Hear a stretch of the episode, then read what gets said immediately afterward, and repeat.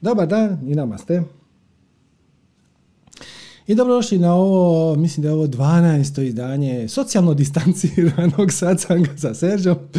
Moderni naziv za online. Ponekad vrijedi tako zastati promotitu kako smo se divnim, apsurdnim vremenima našli. Evo, prošli tjedan sam ušao u banku i, ovaj, i sad odmah na ulazu skoči na mene zaštitar i kaže ne možete unutra, morate se maskirati, morate staviti masku. I sad, ok, stavim ja masku. I svi ste vi sad shvatili jel, koja je ideja njegovog poteza i zašto je on to tražio. Samo zamislite da ste recimo pred godinu dana ili manje, za pred sedam mjeseci, negdje oko nove godine, da ste, da ste nekome rekli... Uh, Znaš, gledao sam jučer jedan dobar akcijski film, znaš kako počinje? Dođe čovjek u banku, iskoči na njega zaštitar i kaže mu, gospodine, ne možete unutra, morate imat masku, ne morate nemat masku. Ja bih vas vjerojatno pitao si šta je to, antidrama, je. Nakon toga su sjedalice počele pričat. Ili ono, barem pa parodija, neki Mel Brooks, ono, smiješna strana bankarstva. Dođem u banku i ne mogu ući unutra, iako sam klijent, zato što nisam maskiran, zato što jesam maskiran, zato što nisam maskiran. No, eto, to je samo još jedan dokaz kako um, je bitan onaj treći korak naše formule za manifestiranje koji kaže bez ikakvih očekivanja. Bez očekivanja. Jer ako ste vi slučajno pred recimo godinu dana, evo prošlo ljeto na primjer, ste uh, zaključili da ćete uh, napraviti nekakav plan za godinu koja slijedi. Bilo kakav privatni plan, poslovni plan, šta god. Da li biste uzeli u obzir sve ove okolnosti koje su nas sad okružuju? Ne bi vam palo na pamet. Ne bi vam palo na pamet. Tako da, često ljudi pitaju, ovaj, ok, ako živim bez očekivanja, kako je onda moguće da, da išta isplaniram? Mislim, ponekad trebam nešto isplanirati. Ok, isplaniraj ti, ali sugerirao bih neka taj tvoj plan makar sadržava zrnce ili mogućnost da nešto od tog plana ode k vragu. Ode jednostavno u nekom drugom smjeru koji nikako nije bio očekivan. Znači, planiranje je ok, ali držanje za planove je nekorisno. U jednoj menadžerskoj literaturi, u jednoj menadžerskoj knjizi sam našao odličnu rečenicu. Kaže, planiranje je dragocijeno, ali su planovi bezvrijedni.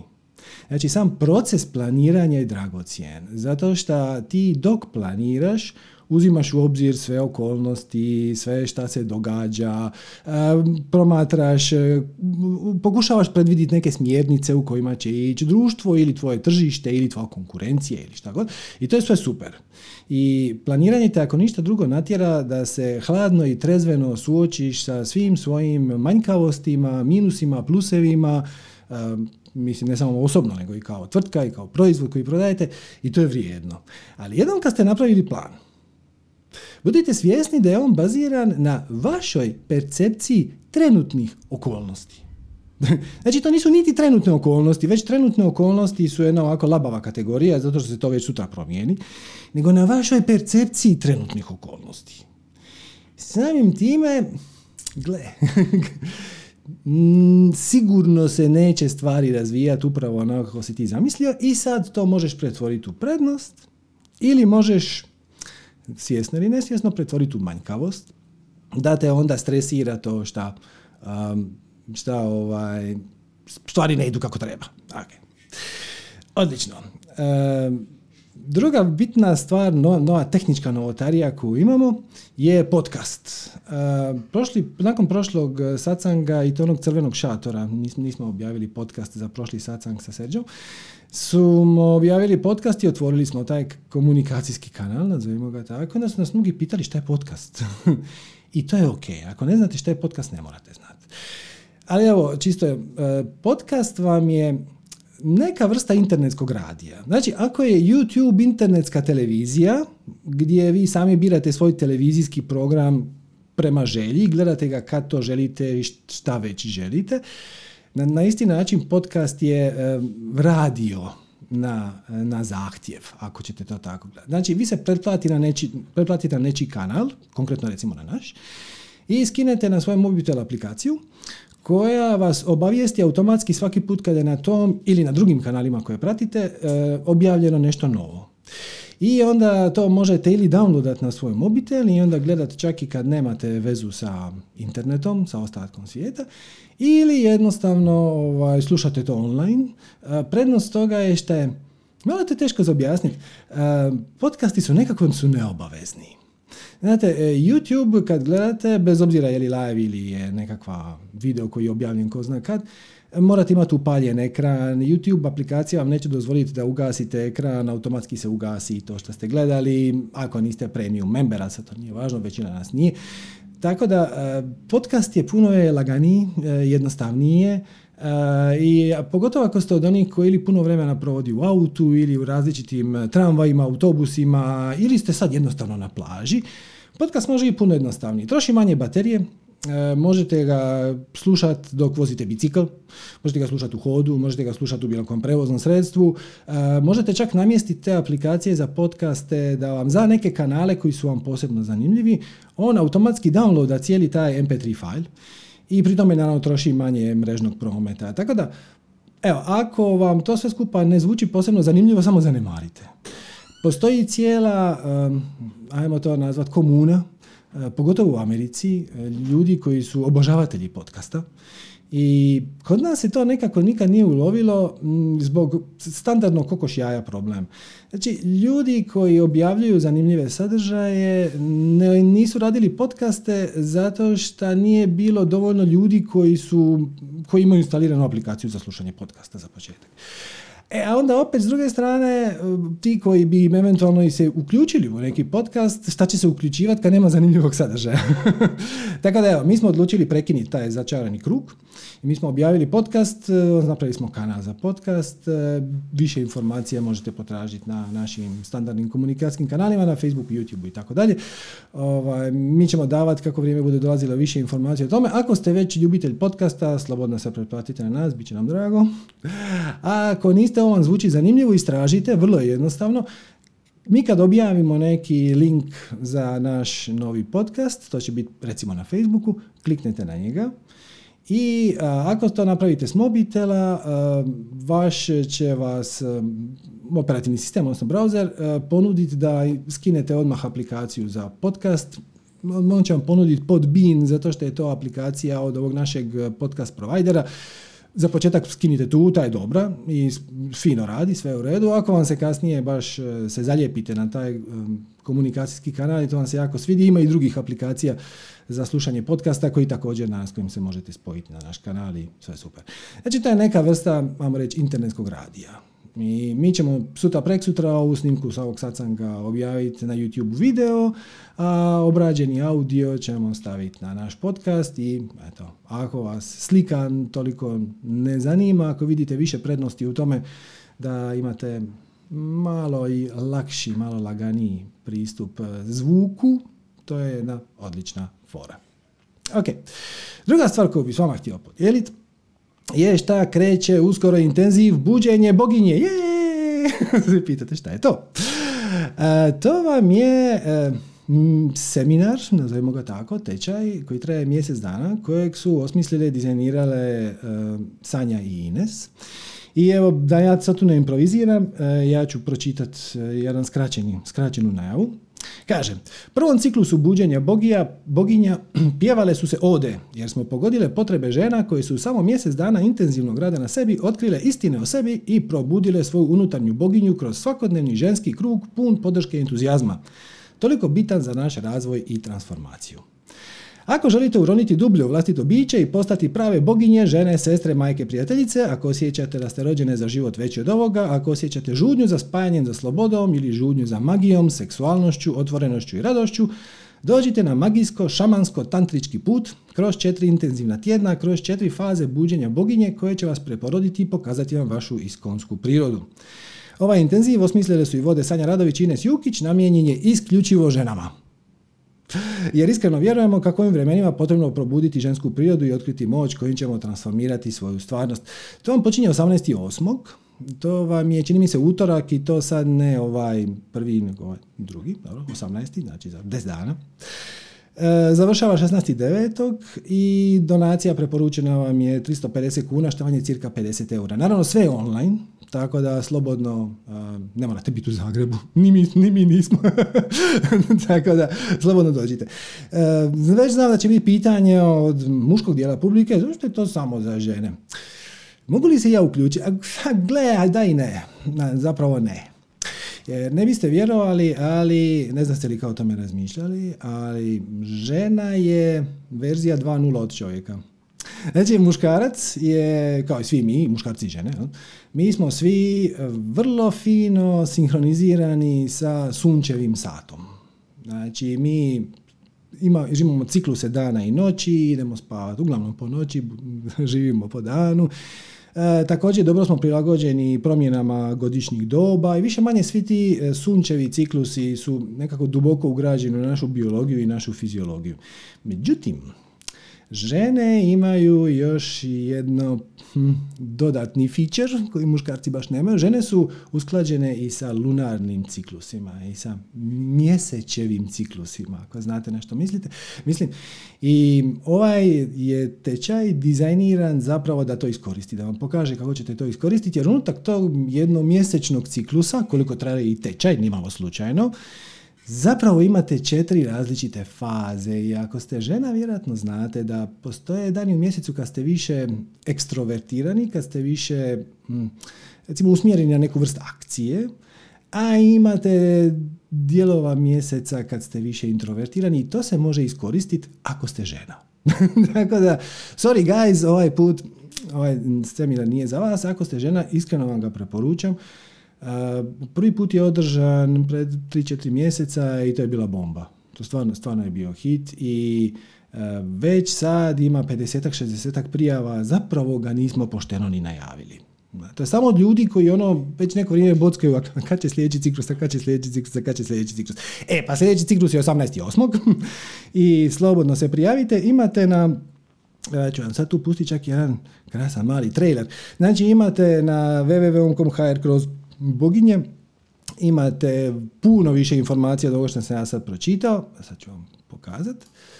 Evo, to je to, to je ta stranica i onda ćete na dnu primijetiti da postoji obrazac za prijavu nakon dosta teksta, nakon nešto testimonijala koji su svi mahom, nisu izmišljeni, stvarno nisu, koji su svi mahom vrlo pozitivni, samo ispunite obrazac i čekaju vas, neću reći čekamo vas jer nisam dio te ekipe, kako reći. Odlično, e, to smo riješili. Ajmo dalje, dajmo se mi danas pozabaviti jednom našom malom temicom koju imamo tu. Naime, e, prošli tjedan sam uzeo svoj Evernote, to je moja mala aplikacija na mobitelu gdje ja vodim nekakve sitne natuknice. Kad imam neku ideju ili za sljedeće predavanje ili za ne, neku temu, onda ja otvorim novu, novi tamo mali dokument i onda počnem pisati natuknice. I onda se ponekad iz toga izrodi neko predavanje, ponekad i ne. E, prošle godine, odnosno prošlo ljeto, sam počeo pisati natuknice za predavanje koje je trebalo imati radni naslov Balkanske samskare. E sad šta su samskare, doću na to za minutu. Međutim, na kraju se to nikad nije dogodilo, zato što, zato što nisam našao pozitivan spin. Dakle, šta? Samskare su vam kondicionirani, odnosno automatski načini kako reagirate na pojedine situacije.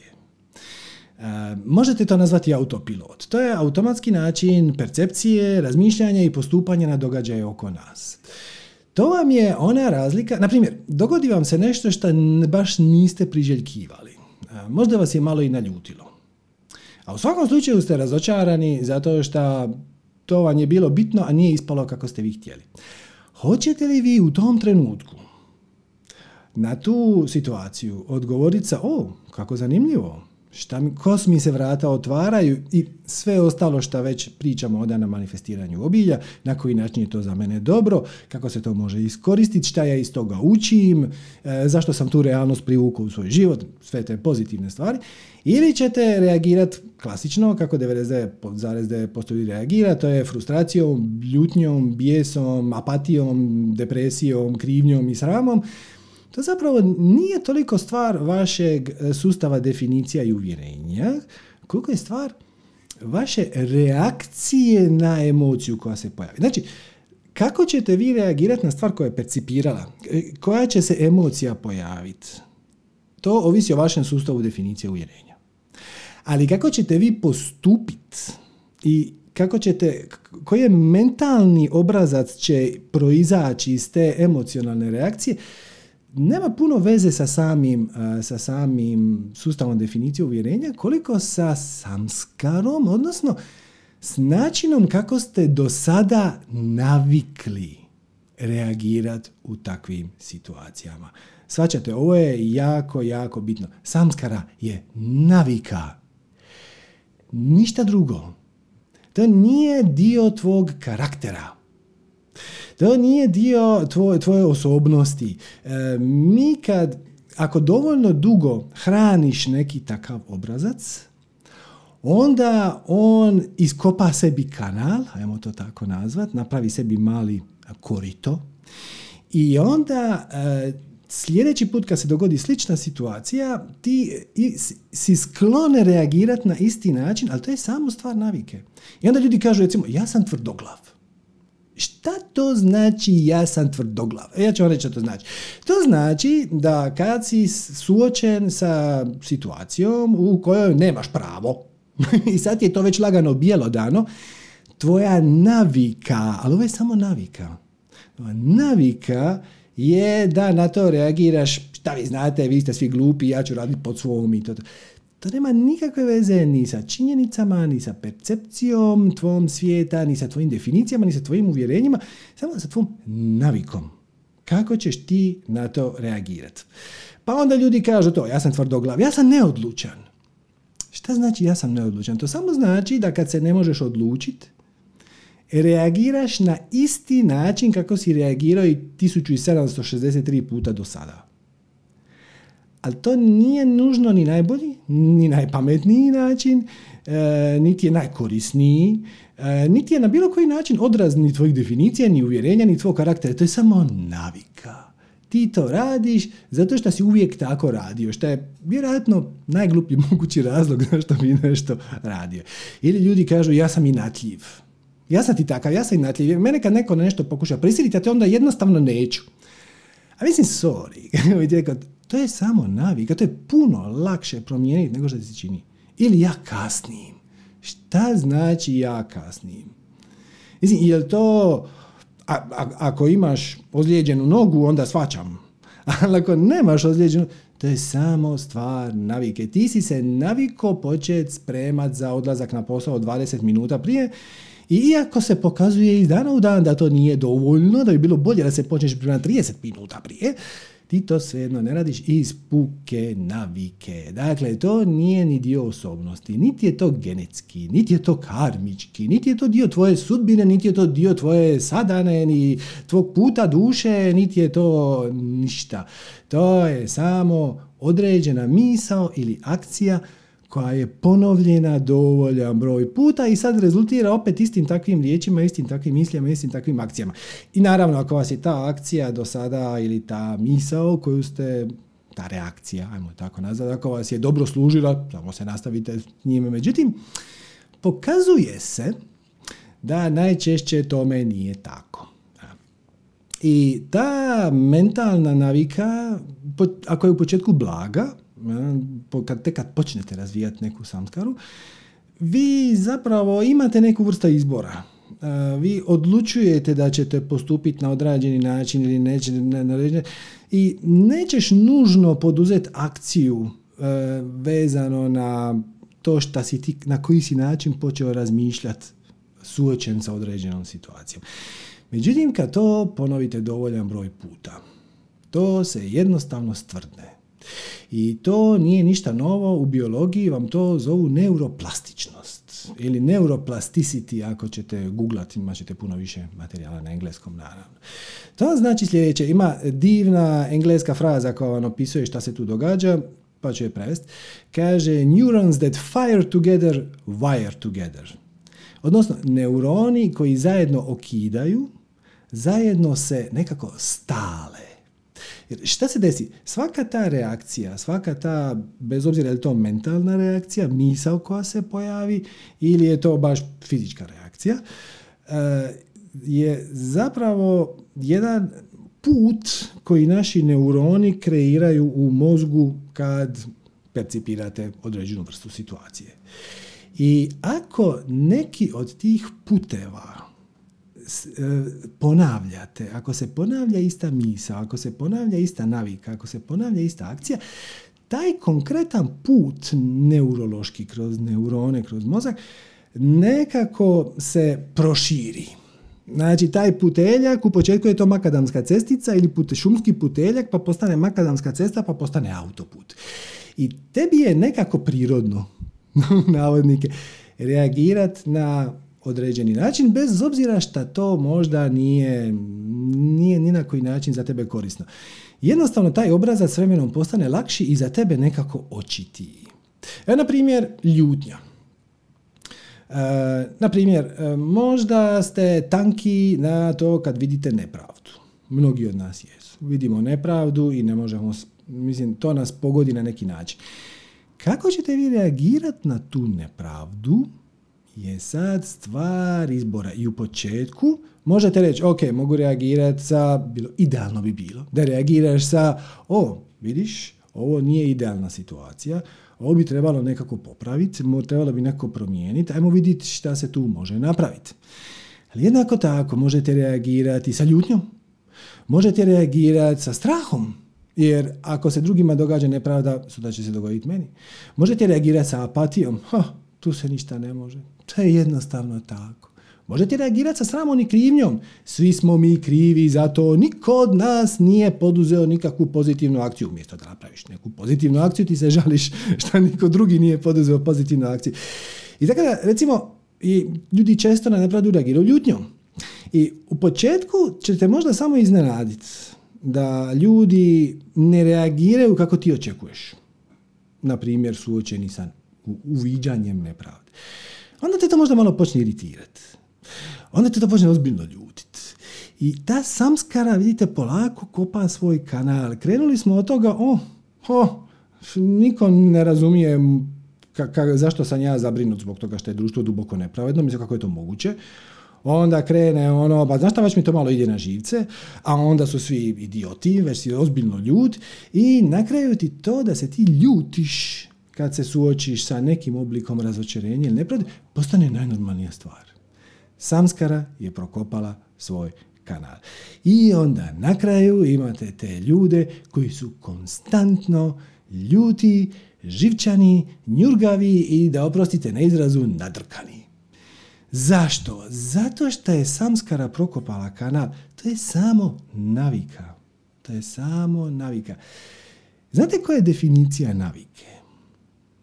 Mi često pričamo o definicijama i uvjerenjima. Ok, i onda se uglavnom zapletemo s uvjerenjima. Ajmo jednu definiciju. Šta je navika? Navika je kad radiš nešto, a da ni ne znaš da to radiš. Čim si osvijestio da to radiš, to postaje izbor. Više nije navika. Samskara je navika, samskara je autopilot.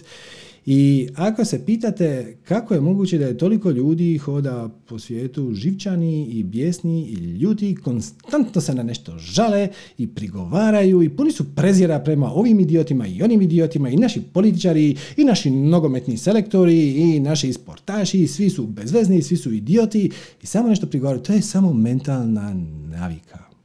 To je navika. I te navike su naravno uh, uglavnom osobne. Međutim, mnoge od njih mi dobijemo od društva, mi dobijemo od roditelja, mi dobijemo od prijatelja. Zato što ako se svi oko nas ponašaju na određeni način, u određenim situacijama, onda to jednostavno postane najnormalniji način ponašanja, iako možda nije nikakav način koristan. Čak što više počneš se bojati da ako ne reagiraš na taj način kao što svi reagiraju, da će to onda ljudi malo gledati čudno, šta mogu vam reći iz prve ruke i donekle je točno, ali šta te briga. Ako ćeš ti biti nedotaknut nekom okolnošću oko koje svi luduju, to je odlično. To ne znači da nećeš ništa napraviti po tom pitanju, čak što više. Tek kad ne poludiš na tu situaciju, nego odlučiš da ćeš ostati u visokoj vibraciji i da ćeš promotriti okolnosti koje su dovele da se to, do toga da se to uopće događa, a nakon toga i da vidimo šta po tome možemo napraviti, tek onda si zapravo otvorio put prema tome da se ta situacija koja te inicijalno iznervirala zapravo više ne ponovi. Jasno, da je možeš nekako izbrisati iz kolektivnog. I sad, ja sam dakle prošlo ljeto počeo pisati obrasce ponašanja koje sam hm, uočio kod ljudi. Nas čitam novine, televiziju, gledaš i tako. I onda vidiš da ljudi na određene situacije reagiraju na način koji nije nužno najbolji. Ja sam počeo raditi listu tih balkanskih samskara. E, pazite ovo, e, vrlo često te samskare potegnemo iz djetinjstva. I uopće nije važno e, jeste li, ako ste vi odrasli u Hrvatskoj, u Srbiji i onda ste u dvadeset petoj godini života išli raditi u Njemačku, velika je šansa da ako ne osvijestite samskaru koju ste potegli od kuće iz djetinjstva, da će ona samo ostati. Da? Eventualno ćete je osvijestiti ako na mjestu gdje ste došli živjeti je to izrazito nepoželjno. Onda će vas upozoriti i onda ćete to popraviti. Ali ako to nije izrazito nepoželjno, nego samo ljudi zaključe da eto, vi ste takvi, ja sam malo tvrdoglav, ja malo kasnim ili to, ta ovaj, samskara može ostati živjeti. Mi ovdje koji smo uh, rođeni na ovim prostorima, posve svejedno, Hrvatska, Srbija, Bosna, Crna Gora, Makedonija, imamo jedan specifičan set samskara, koje su na drugim dijelovima svijeta ili rijetke ili bili nisu dio kolektivnog. Ima ljudi koji su takvi, naravno, ali nije dio, nije nešto uobičajeno ili normalno. I počeo sad to pisati, naraslo je to na nekoliko ekrana sitnim slovima. I sad sam ovo ljeto, našao sam taj dokument i onda sam krenuo, sam popisao malo pažljivije te samskare, pa sam počeo križati, pa sam shvatio da se neke zapravo ponavljaju i na kraju sam došao do dvije koje su vrlo zanimljive i prva je vrlo jednostavna i očekivana, a za drugu i vrijedi je malo pažljivije promotiti. Znači, prva, prva samskara koju mi, ajmo reći, kolektivno dijelimo na ovim prostorima je oskudica. Postoji obilje uvjerenja kako dok jednom ne smrkne, drugom ne svane, kako za svih nema dovoljno, kako ti niko ništa neće dati, za sve se moraš izboriti. Zbog toga, to je jedan razloga zašto su ljudi tu i agresivni i jako zločesti jedni prema drugima i ne žele pomagati, jer misle da je njihova egzistencija ugrožena time šta će ti nešto dati ili će ti na neki način pomoći jer neću ja hraniti konkurenciju ili već šta god.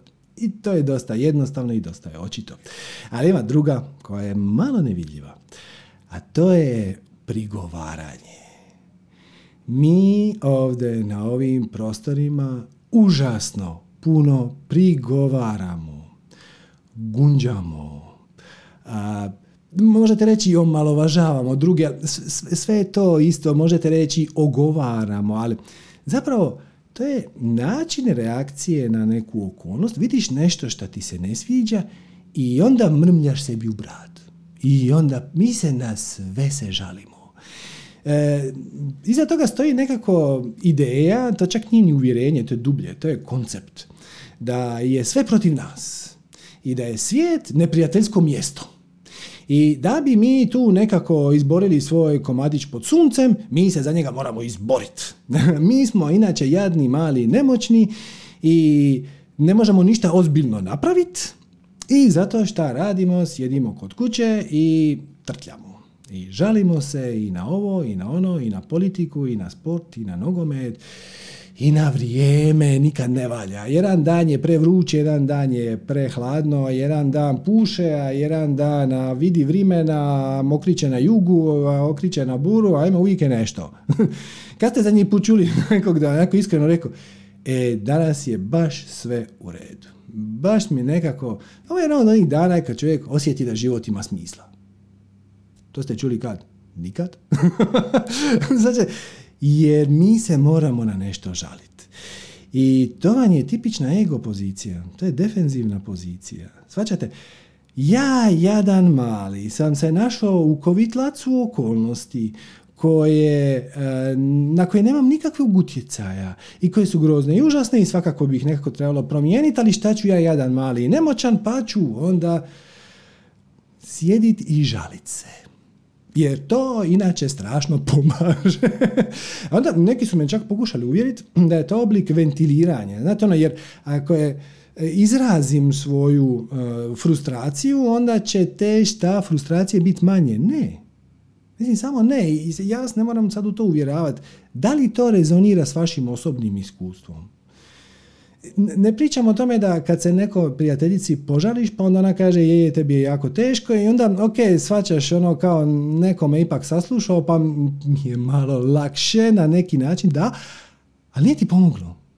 Pomoglo ti je samo tako što je neko tvoj pomazio tvoj vlastiti ego po kozima, tebi je najteže, tebi je strašno. Mislim da to je bez veze, ja. I to je reaktivna i to je defenzivna pozicija koja na neki način ima veze i sa inatom. Uh, sad malo mi je teže govoriti o zemljama u koje ne boravim, ali recimo Hrvatska je puna inata. Uh, u Zagrebu imaju izraz, ispričavam se, ali prenijeću ga direktno, niko mene ne bu jebal. Uh, u Dalmaciji će vam reći šta ti meni govorit, što je zapravo ista stvar. Niko mene ne bu jebal, to znači ono, šta ti misliš da si ti pametniji od mene? I šta god da si ti meni predložio, e, ja baš sad neću. I, i premda je to možda za opće dobro, ja bih sad, bilo bi poželjno da ja na neki način doprinesem. Ako ništa drugo svojim osobnim primjerom, a i svojom akcijom, a i svojim resursima, općem dobru, ne. Jer niko meni neće govori šta ja da radim, ne, odnosno niko mene ne bu jebal, što znači, šta god da napravim ispašće samo još gore ili neće ispast nikako ili moji pokušaj da napravim nešto pozitivno će biti sasječeni u korijenu i onda ću ja biti jedina budala, svi će mi se ostali smijati. I to je ozbiljan problem. Svaćate, ta defenzivna pozicija je ono, to je čista samskara. Kad vam neko kaže slijedi svoju strast, a vi kažete je, da je to lako. To je to. Svaćate. Zašto ne biste na trenutak, čisto za eksperiment, rekli, hm, pa da, imaš pravo, to bi zapravo bilo idealno. Ajmo, ajmo se poigrati i sad provesti jedno ljeno popodne, evo, možemo otvoriti bocu vina, evo, možemo provesti jedno ljeno popodne, kontemplirat ću kada je kako bi se to moglo dogoditi. Ajmo, ajmo napraviti nekakvu ideju, nekakav plan, bez očekivanja, bez inzistiranja na bilo kojem konkretnom rezultatu, uključiti u taj plan e, ideju da se okolnosti mogu u svakom trenutku promijeniti, sve ono što smo odmah na početku e, poentirali, ali e, ajde vidi da li je to moguće, pa onda reci da to bi bilo moguće, ali imam taj i taj i taj izazov po putu koje ću morati adresirati i onda ih adresiraš. Ali to je ono... E, ja već dvadeset pet godina radim posao koji mrzim i znam šta me veseli, a ti kažeš, no, dobro, ok, ali onda zašto to ne radim? Ne. Eh, kao ko da je to lako. Da se može živjeti od svoje strasti, svi bi to radili. Ne, zato što i drugi imaju istu samskaru. Značate? I ono što je zanimljivo je da i ljudi s kojima ćete vi podijeliti svoje veselje oko toga, znaš što sam zaključio? Ja sam zaključio da ja ne volim svoj posao. Možda sam ga nekoć davno i volio, sad mi više ne paše i ja ću sad potražiti neku, neki oblik alternative. Možda ću raditi nešto malo drugačije, možda ću raditi nešto posve drugačije, možda ću raditi i jedno i drugo. Mogu ja raditi svoj posao koji radim i ovo drugo neko vrijeme, pa ćemo vidjeti šta će pritegnuti. E, znači, postoji taj smjer razmišljanja, a postoji smjer razmišljanja nije. Ma, da, moš misliti. Šta ti meni govoriti? I ljudi kad, kad im podijelite svoje malo veselje, uglavnom neće reći ono, to, tako je, idi, go for it. Ono, odlična ideja, svakako kreni, kako ti mogu pomoći? Ne. Zašto? Zato što i oni imaju samskaru koja kaže, to se ne može, to je teško, To, to je neizvedivo, to niko ne radi, svi će ti se smijat, neš ima dovoljno para, šta će ti reći starci, šta će ti reći prijatelji, kako ti misliš hraniti svu djecu i sve te takve stvari. Zašto? Zato što ih je panika. Ako vi krenete slijediti svoju strast i svojim vlastitim primjerom pokažete da se to može, onda moraju i oni. A s tim se radije ne bi suočili. Bolje je biti onako u toplom i sigurnom, iako su to zapravo fekalije, nego biti sretan, ali na vjetrometini, jer nikad ne znaš šta ti se može dogoditi. I onda često čujem to pitanje, kako manifestirati novi posao? Imam, imao sam posao i sad sam ga izgubio. Ne znam, propala je firma, dobio sam otkaz, sve, izgubio sam posao. Kako ću naći novi posao? Da li te taj posao jako veselio? Ako da, samo ga nastavi raditi. Na neki način. Za nekog. Pro, pro, prona, pronađi način da volontiraj neko kraće vrijeme. Mislim, ako te to ne veseli, zašto ga tražiš? Ajde, počni raditi nešto drugo. E, ali ko će to? Onda treba osnovati firmu, onda treba imati obrt, onda treba knjigovođu. Da, treba, ali ej, dobro i... Ajde idi malim koracima. Ono, dokle god imaš jednog klijenta koji ti plaća za kikiriki, ne moraš imati firmu. Mislim, kao da, trebaš, ali gle. A ne. Neće niko ništa reći. Kad budeš imao deset klijenata redovnih, e, ok, da, da, da, bilo bi jako zgodno da napraviš neku firmu, udrugu, obrt, ne, nešto, ili se priključiš nekome ko to već ima, ili budeš nekome partner, ili budeš nekome zaposlenik, ili budeš nekome vanjski suradnik. Postoji tisuću opcija, honorarac, sve, sve je moguće. Ali ajde kreni. E, međutim, lakše je reći ja čekam da meni netko da posao. To je reaktivno. Značite, ja želim šefa koji će mi naređivati, jer dokle god mi niko ne naređuje, ja sjedim doma i ne radim ništa. Mislim, zašto? To je samskara, to je samo način razmišljanja. Treba mi nekakav input izvana da bih se ja pokrenuo. Ne treba ti input izvana, čak što više. Gledajte to ovako. Imaš u sebi dva motora. Jedan motor je vezan na vanjske okolnosti, a jedan je tvoj interni. I ovaj koji je vezan na vanjske okolnosti, vi njega, on se pogoni kroz vašu osobnu volju. Ovo je malo pojednostavljeno, ali ajmo, ajmo čisto ilustracije raditi. I da, vi se možete prisiliti, dignut iz kreveta, ustat, otići na posao koji ne volite, biti tamo osam sati, vratiti se kući u obiteljsku atmosferu koja vam baš nije jako draga, jer... Možda živite s roditeljima, radije bi se osamostalili ili, ili bilo šta već drugo, ili ste podstana, radije biste nešto drugo, šta god, nije važno. Dakle, lakše je iz perspektive samskare ostat u tom a, modu rada koji traži vašu energiju. On troši energiju koja se zove vaša osobna volja. Vi imate ograničeni resurs osobne volje, jer osobna volja je osobna. Ona pripada tebi kao osobi, tebi kao personi i svako jutro ti se probudiš sa sto jedinica svoje osobne volje. Lupio sam. I onda ustat se iz kreveta je tri jedinice, onda pripremiti klince za školu je još tri, onda otići na posao je dvanaest, onda biti samo osam sati. I u jednom trenutku potrošiš. Potrošiš tu energiju, odnosno taj rezervoar osobne volje i onda si mrtav. I onda padneš na nogu u sedam na večer i nemaš volje ni za šta. Ali postoji i drugi motor, a to je unutrašnji motor. To je, ajmo ga nazvat motor tvoje duše, koji je povezan na tvoj spirit. On je perpetuum mobile. On nema rezervoar koji se puni po noći i onda prazni po danu, pa onda kako dani prolaze i, i taj rezervoar se malo smanjuje i smanjuje i smanjuje, pa onda pred godišnji odmor taj rezervoar je, on ima trećinu kapaciteta nego što je imao godinu dana ranije kad ste završili godišnji odmor, tako.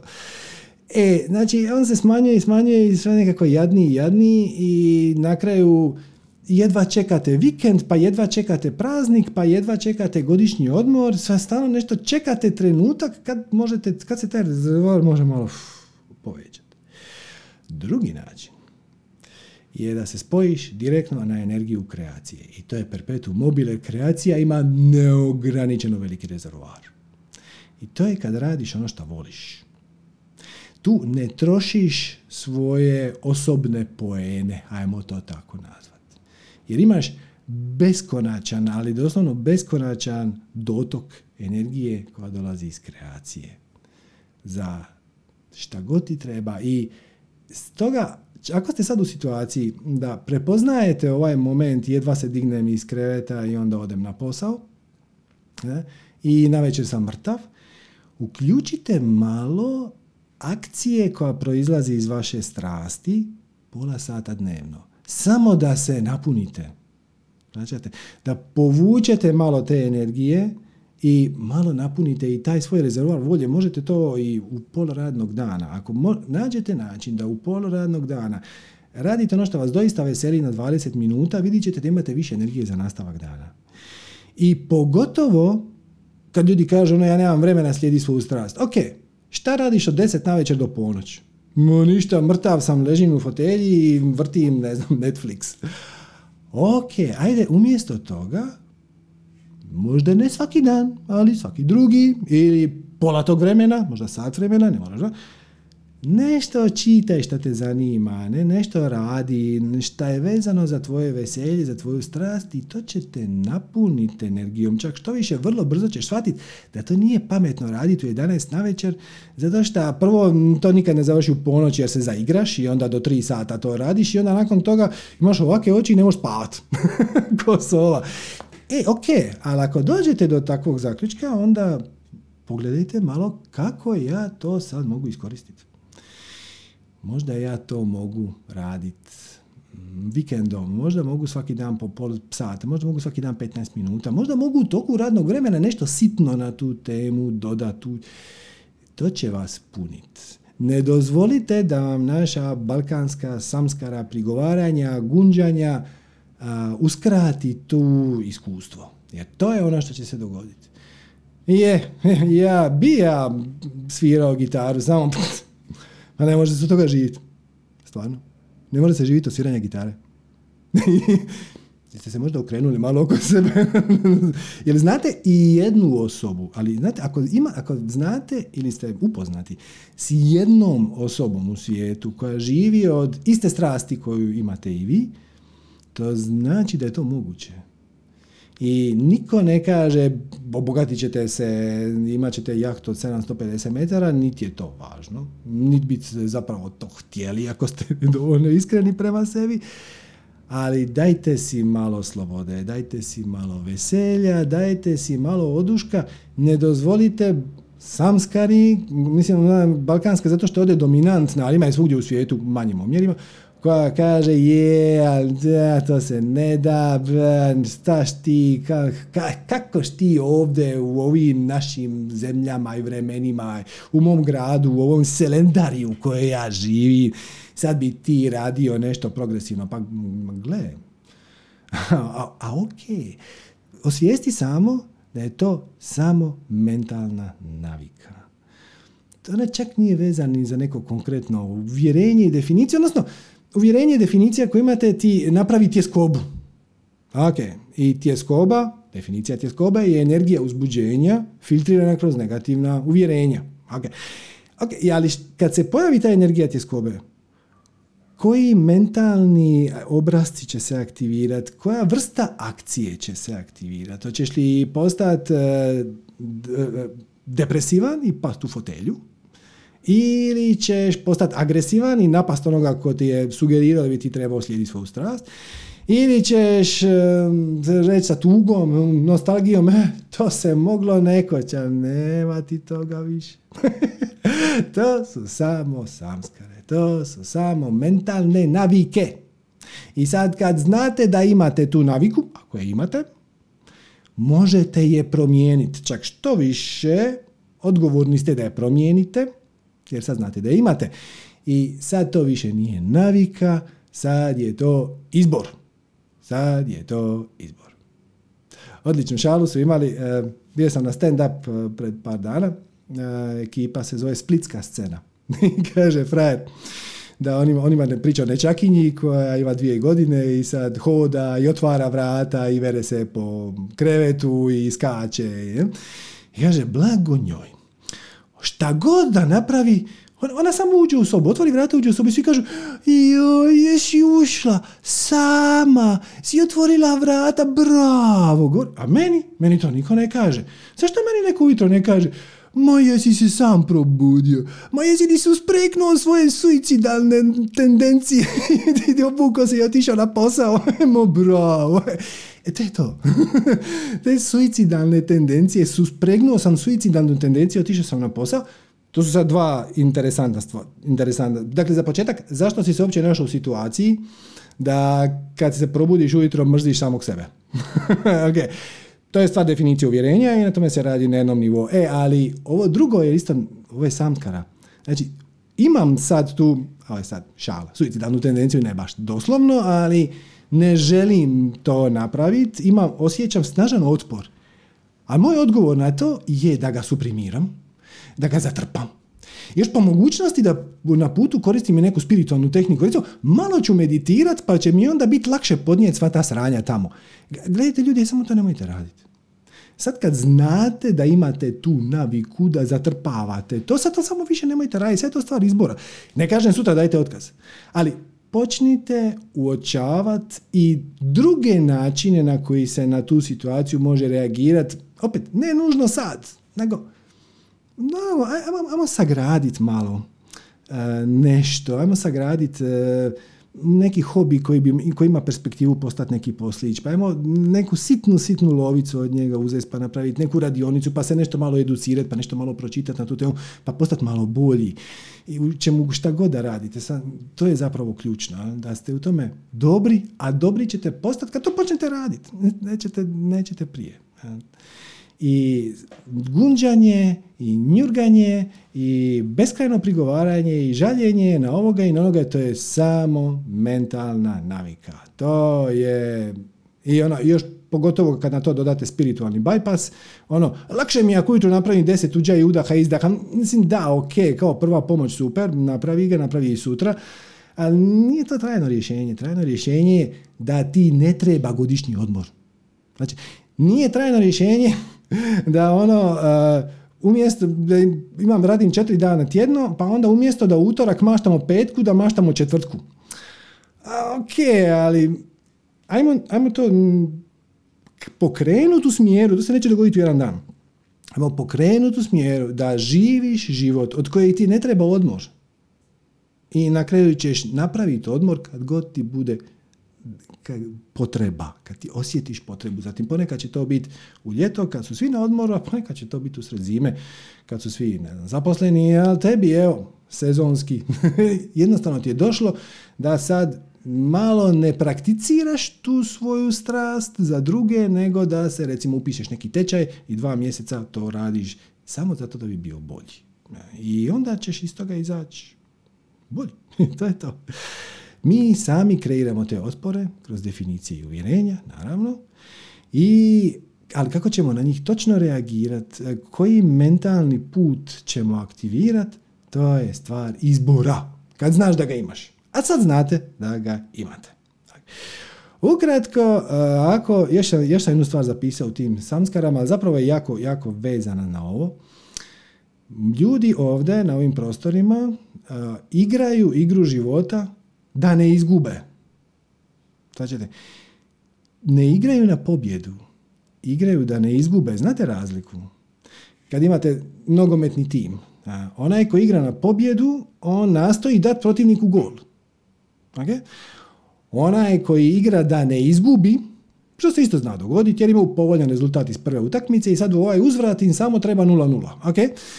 E, onda se oni svi povuku u obranu. Mi smo konstantno svi u obrani i fali nam inicijative. Fali nam inicijative. Čak i kad se pojavi inicijativa izvana i neko vam ponudi da radite nešto što vam je silno zanimljivo, ali gled, trenutno vam možda za to ne može ponuditi lovu, ili tako reći, čak i ako može, naša prva reakcija je, ja, pustiti to. Sigurno je sigurno. Ja ti radim u firmi od deset tisuća ljudi, to ti ne može propast. I to je razlog zašto, recimo, ovdje u Hrvatskoj, e, ja sam uvjeren da je ista stvar i u Srbiji, i u Bosni, pretpostavljam do neke mjere i u Sloveniji, i tako dalje. Glavna fora je zaposlit se u državnoj upravi. I onda mi ovdje u Hrvatskoj imamo zato izraz uhljebi. Uhljebio se negdje. Što znači dobiti, pa više manje besmislen posao u nekakvoj, nekom gigantu, obično je to državna uprava ili tako nešto. Po principu, gle, ne tuku me, nikome ne dira, ne mogu dobiti otkaz, Da je zabavno nije, da je neka lova nije, da imam neke benefite nemam. Pretty much dobivam pare s kojima plaćam račune i čekam smrt. Aj, molim vas, nemojte to raditi, ali ne stvarno.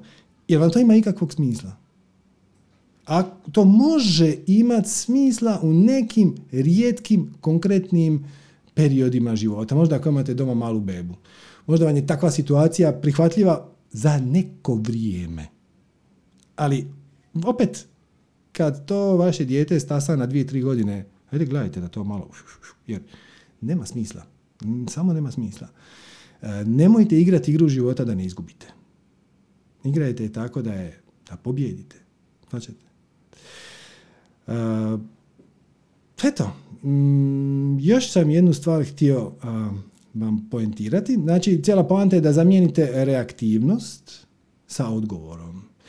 Nemojte pitati ko će meni dati posao, nego ga napravite sami.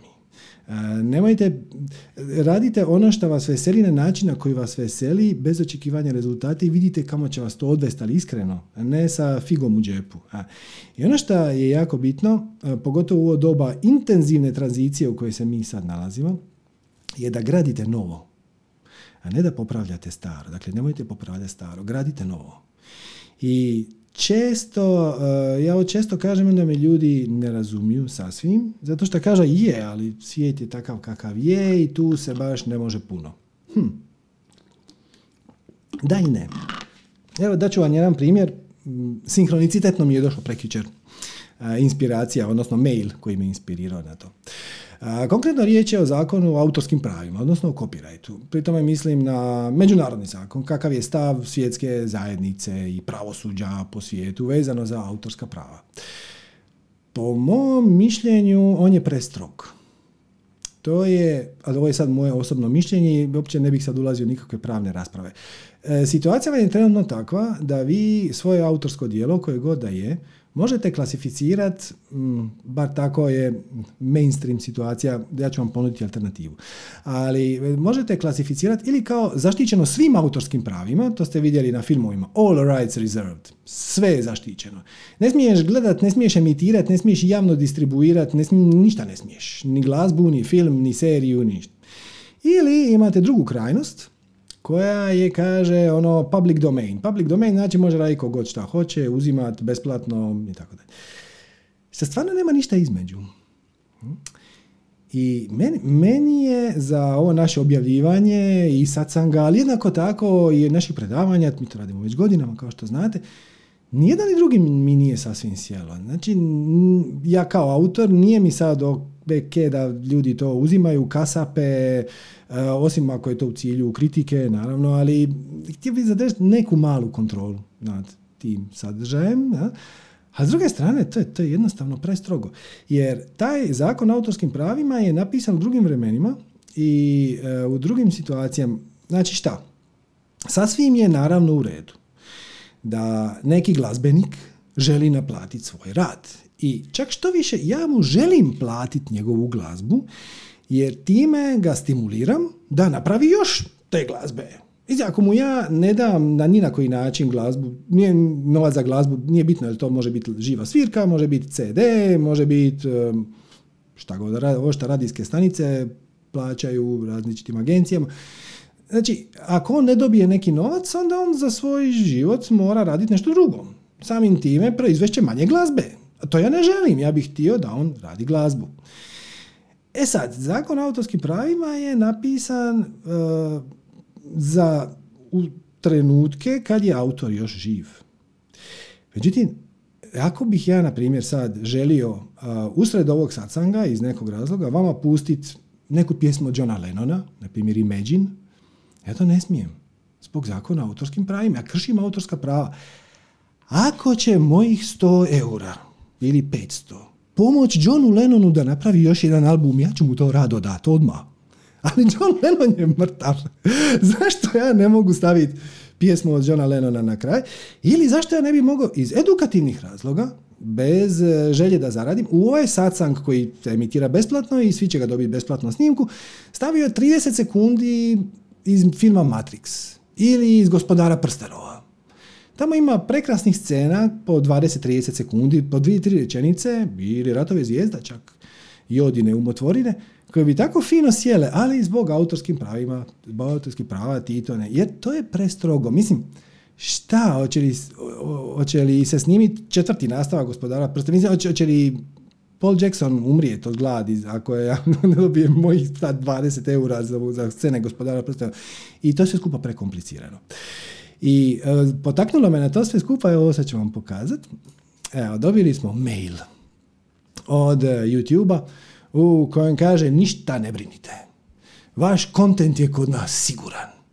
Ukratko, YouTube je sad napi, napravio taj copyright matching tool i sad kaže meni YouTube: ništa ti ne brini, ništa ti ne brini.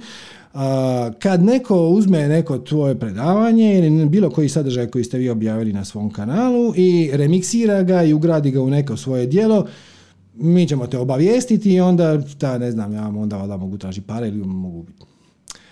Ok, da vam odmah kažem, sve što nađete na našem kanalu je objavljeno pod Creative Commons licencom, shvaćate? Dakle, ovo sam vam htio reći, nemojte popravljati staro, gradite novo. Popravljati staro bi bilo da se ja sad uključim u pravnu akciju oko izmjena zakona o autorskim pravima. Barem u Hrvatskoj, ako već ne i u svijetu. Šta naravno YouTube ni na šta ne obavezuje, ali onda bi s vremenom možda se došlo do toga da jedan dan i YouTube, odnosno Amerika, promijeni taj zakon. Ja ću ja se s tim zakonom ne slažem, šta ne znači da ću ga kršiti. Ok? Samo znači da ću se pridružiti struji koja je već krenula, koja je za sada jako, jako tiha, zove se Creative Commons, odnosno zajednička licenca, sad ću objasniti čemu se radi, e, koja je nešto s čime ja rezoniram. Neću se boriti protiv starog, nego ću se pridružiti nečem novom. Creative Commons kaže, možete, bar licenca koju smo mi, ima više verzija te licence, verzija kaže, možete uzeti šta god hoćete, koliko god hoćete. E, samo nas morate navesti kao izvor. Možete potpisati Srđan Roje, možete potpisati manifestiranje obilja, možete potpisati double-u double-u double-u dot manifesting dot com, možete om dot com dot h r, možete, možete om.joga, možete staviti što god hoćete. Na neki način nas navedete kao izvor ili napravite neki link, kažete ovo je izvađeno iz ovog tamo. E, može to biti za potrebe sprdačine, može biti duhovito, možete uzeti samo semplove, pa od toga napraviti neku hip-hop stvar, šta god hoćete. Jedini uvjet je da dijelo koje izađe iz toga bude ponuđeno pod istim uvjetima. Znači, vi ćete uzeti trideset sekundi iz našeg predavanja, ok, super, stavit ćete u svoj film koji ima sat vremena i ima samo trideset sekundi nas, ok, nas potpišete i vaš taj film mora biti također pod Creative Commons licencom, što ne znači da ga ne smijete naplatiti. Samo znači da ne smijete drugima uskratiti pravo da vaše djelo preuzmu i remiksiraju. I to vam je kako se gradi novi sustav. Meni ovaj sustav Creative Commonsa ima smisla. Znači, ti možeš uzest, možeš se, može to biti za potrebe kritike. Možete vi u svom filmu reći, a sad ćemo vam pustiti jedan izgledak iz predavanja s kojim meni totalno nema smisla. Jedan stavite unutra, potpišite, to je isto u redu. To je fantastično. Okay? Ili ovaj dio mi je super, ili ova rečenica mi se sviđa, ili bilo šta. I onda na kraju to vaše djelo vi možete prodavati ako hoćete, samo ne smijete drugima uskratiti da uzmu komad tog vašeg djela i ugrade ga dalje u neki svoj. I to znači graditi novi sustav. Znači, ulagati svoju energiju u ono što ti se sviđa. Ne boriti se protiv onoga što ti se ne sviđa. Kad se boriš protiv onoga što ti se ne sviđa, onda si na vibraciji onoga što ti se ne sviđa. I onda dobivaš po glavi od alata s kojim je stari sustav dobro opremljen, jer kako je lijepo rekao Mark Twain, nikad se nemoj svađati sa budalama. Oni te spuste na svoj nivo i onda zatuku iskustvom. E, pa nemojte to raditi. Šta napravite? Pronađete nešto što vam ima smisla i onda tu investirate svoju energiju. Prije toga zakočiš svoju, svoju samskaru, koja će ti reći, ba, ti ćeš se boriti za zakon o copyrightu. Znaš ti koje korporacije stoje iza toga? I to je točno. Ne, ne, ti se ne možeš boriti na Vrhovnom američkom sudu protiv Disneya za zakon koji je već izglasan. Mislim, nemaš nikakve šanse. Ali ne moraš. Samo uložiš energiju u ono što ti ima smisla. I uopće nije važno. Ignoriraj svog, svog džuru, kako bi to rekle Sanja i Ines. Ignoriraj svog, svoje misli koje će ti reagirati na način na koji si naviko. To nije ni najpametniji, ni najbolji, ni tvoj, ni odraz tvoje duše, ni, uh, niti je intuitivno tebi ništa, to je samo navika. I kad shvatiš da je navika, onda si slobodan. Zato što više ne moraš postupati po tome, sad je to izbor. Sad je to tvoj, ako to nastaviš raditi, to je, it's all on you, man. Sve je to, sve je to to. I to vam je to. A, možete promatrati, svidjela mi se ova a, zabilješka koju sam isto imao u tom predavanju, možete a, promatrati svoj život kao da se upucavate kreaciji. Znači, flert s kreacijom. Dakle, zamislite to ovako. Zamislite da je u vašem stanu su instalirane kamere, web kamere, koje šalju sliku svega što vi radite ili ne radite negdje. I sad, s druge strane tih, tih kamera sjedi neko kome se vi jako želite svidjeti. Znači, neko kome, kome se upucavate, ali htjeli biste ga šarmirati. Da li biste se drugačije ponašali? Da li biste drugačije živjeli svoj život unutar vlastite kuće? Kad biste znali da vas stalno promatra nekog kome se jako želite svidjeti? Ako je odgovor da, onda zamislite da se upravo to događa. Kreaciji ne treba web kamere. Kreaciji ne treba streaming. Kreacija vas jako dobro vidi. Ako vam se ne sviđa riječ kreacija, stavite svemir, stavite kreator, stavite Bog, stavite svemir, šta god s vama rezonira, posve je svejedno, grande spirito, sve u redu, kolektivna svijest, atman, brahman, šta god hoćete, šiva. Ako biste drugačije živjeli svoj život, kad biste znali da vas promatra neko kome se želite svidjeti, onda zamislite da se želite svidjet nebesima, ubacite riječ koju hoćete i počnete živjeti život tako. I vidite šta će se dogoditi. Ako ništa drugo, jamčim da će biti puno zabavnije. A sve ostalo će doći samo i po putu. I naravno za tu nereaktivnost, odnosno za primijetiti da si ponovno upao u obrazac koji je samo navika, trebaš biti u centru. Odnosno trebaš biti barem malo u poziciji promatrača i zato vam treba meditacija. Ja ću sad ovaj uvodni monolog samo završiti sa jednom predivnom zen pričom koju sam se podsjetio baš pred par dana. Kaže ovako, toliko je bitno da moram malo gusniti vode prije nje.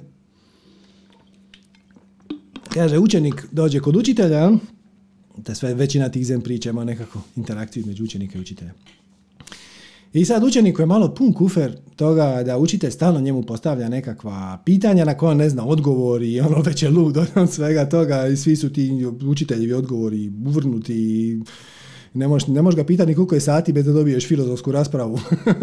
I sad učenik smisli pitanje i sad će on zezniti učitelja. Dođe on kod učitelja i kaže da ima za njega zagonetku. Kaže učitelj, dobro da čujem. Kaže učenik, zamislite patku u boci. Znači, u velikoj staklenoj boci nalazi se patka.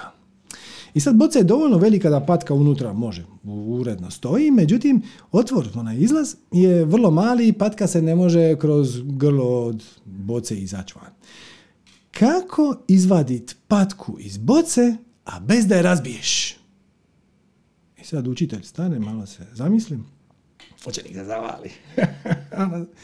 I na jedan put učitelj napravi. I vi se prene, iznenadi se, kaže učitelj, evo ga, vani je. Dakle, slačate ideju. Dakle, učenik je došao učitelju sa potpuno apsurdnim pitanjem, situacijom koja se nikad neće dogoditi. Mislim, kad ste u životu došli u poziciju da izvadite patku iz boce? Mislim, kako je patka uopće ušla u bocu? I sad još moraš izvaditi patku na način da ne razbiješ bocu. Zašto? Mislim, ako bi nekim suludim spletom okolnosti se dogodilo da ja šetam ulicom i vidim patku u boci. Razbit ću bocu. Mislim, žao mi je patke. Mislim, sorry boca, ali patka je važnija, jel tako? Znači, on dolazi sa potpuno apsurdnim problemom. I zapravo rješenje je zato što nema patke. Nema patke u boci. To, to je potpuno izmišljen problem. Sad kažeš, dobro, ok, da, ok, duhovito, ali ne vidim kako je to relevantno za moj život. Je, zbog samskara, sve smo pričali. Jer pazite ovo, ne mora početi kao neka velika stvar. Evo, vi se uključite u ovaj program i ja sad kažem, trebali biste slijediti svoju strast. I sad to je jedan koncept. To je jedan izazov. To je jedna patka u boci. Treba se izvustrati. E, ali onda krene. Onda krene um. Ha, trebalo bi slijediti svoju. Nisam ja siguran bi li to radilo. Ma sto posto ne bi. Ma zapravo, možda i bi, ali znaš, ja nisam dovoljno dobar za to. A šta kao toga ne bude mogo hraniti moju obitelj? Pa sram, pa krivnja, pa apatija, pa depresija, ma joj, to se ne može, ma nema šanse. Pa tuga, joj, bilo bi divno kad bi se to moglo, pa strah. Ajme, šta, a šta, ako čuo sam da ako ne slijedim svoju strast, da sam onda pod stresom, ako sam pod stresom, onda mi pati imunološki sustav, ako mi pati imunološki sustav, a, onda ću živjeti kraće i dobit ću koronu i bla, nešto. Onda se pojavi bijes. Ovaj svijet bi trebao biti napravljen na način da svi mogu slijediti svoju strast. Pa onda se pojavi želja, pa se pojavi frustracija, pa onda natrag na sram i krin. Wow, toga nema. To su sve patke u boci. Nema toga. Kva, kva, kva, kva, kva. Svačaš, ono, da li imaš nešto što bi radio rađe nego ovo sad? E, da, idi radi. Da, ali ne mogu sad. Dobro, jel možeš sutra? Pa nisam siguran, sutra možda bi mogao sljedeći tjedan. Dobro, sljedeći tjedan. To je sve. To je to. Sve ostalo je kva, kva, kva, kva. To su samo, samo patke. Tako da, evo, kad prestanete čut patke u svojoj glavi, znači da je vaš spiritualni napredak krenuo. Ajmo tako, vaš spiritualni uspon je krenuo. I šta god budeš više prihvaćao stvari takve kakve jesu. I onda se nosio sa okolnostima najbolje šta možeš. I najbolje šta možeš znači upravo to najbolje šta možeš. To nije najbolje na svijetu. Ima sigurno ljudi koji će to napraviti bolje, ali nema veze.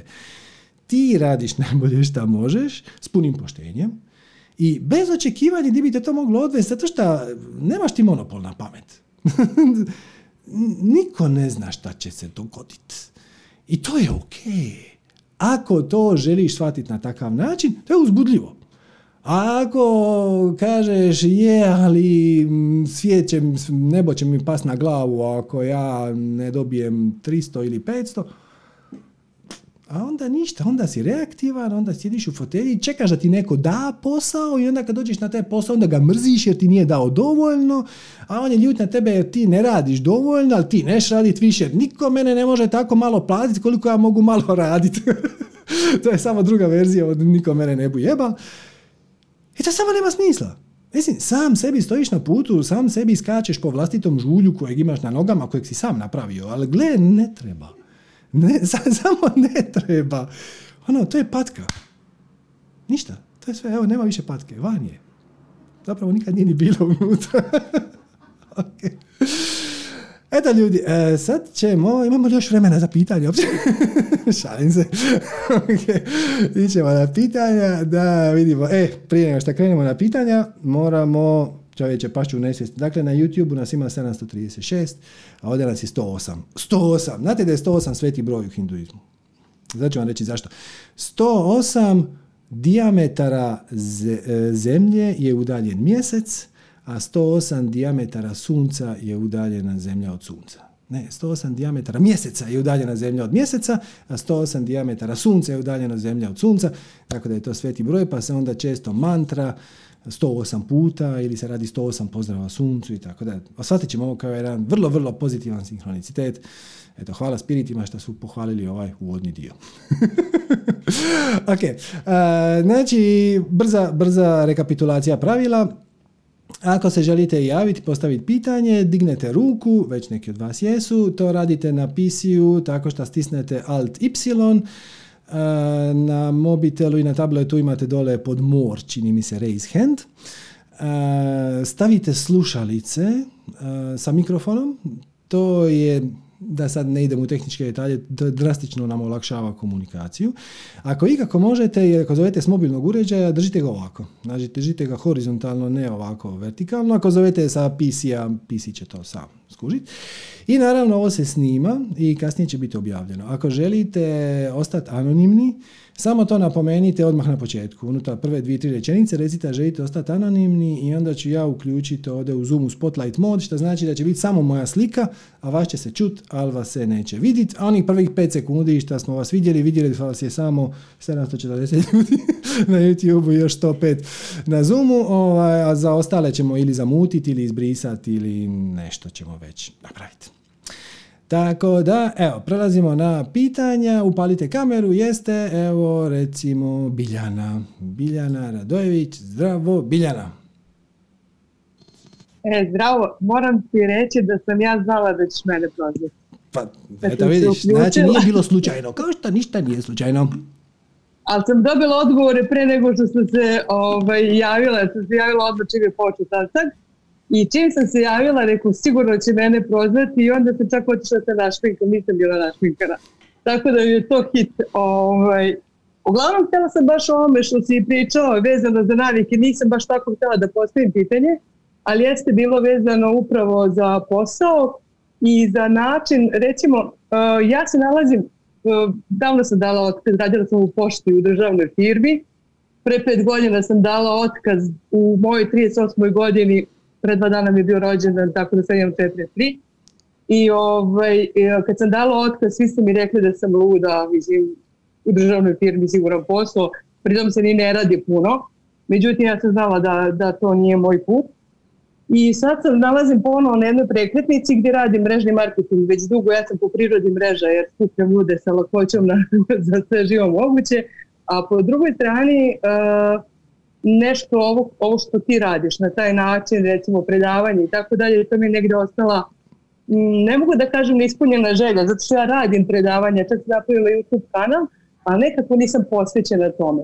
I onda kora se stalno lomim između ta dva i onda u stvari ne znam ni šta bi tačno pitala, u stvari ovo je moja situacija i to, to je ono što sam htjela da izložim pa da vidim šta ima da mi kažeš. Pa gledaj, dokle god si u centru, znači dokle god... E... si povezana sa svojim unutrašnjim bićem, sinhroniciteti te vode dalje.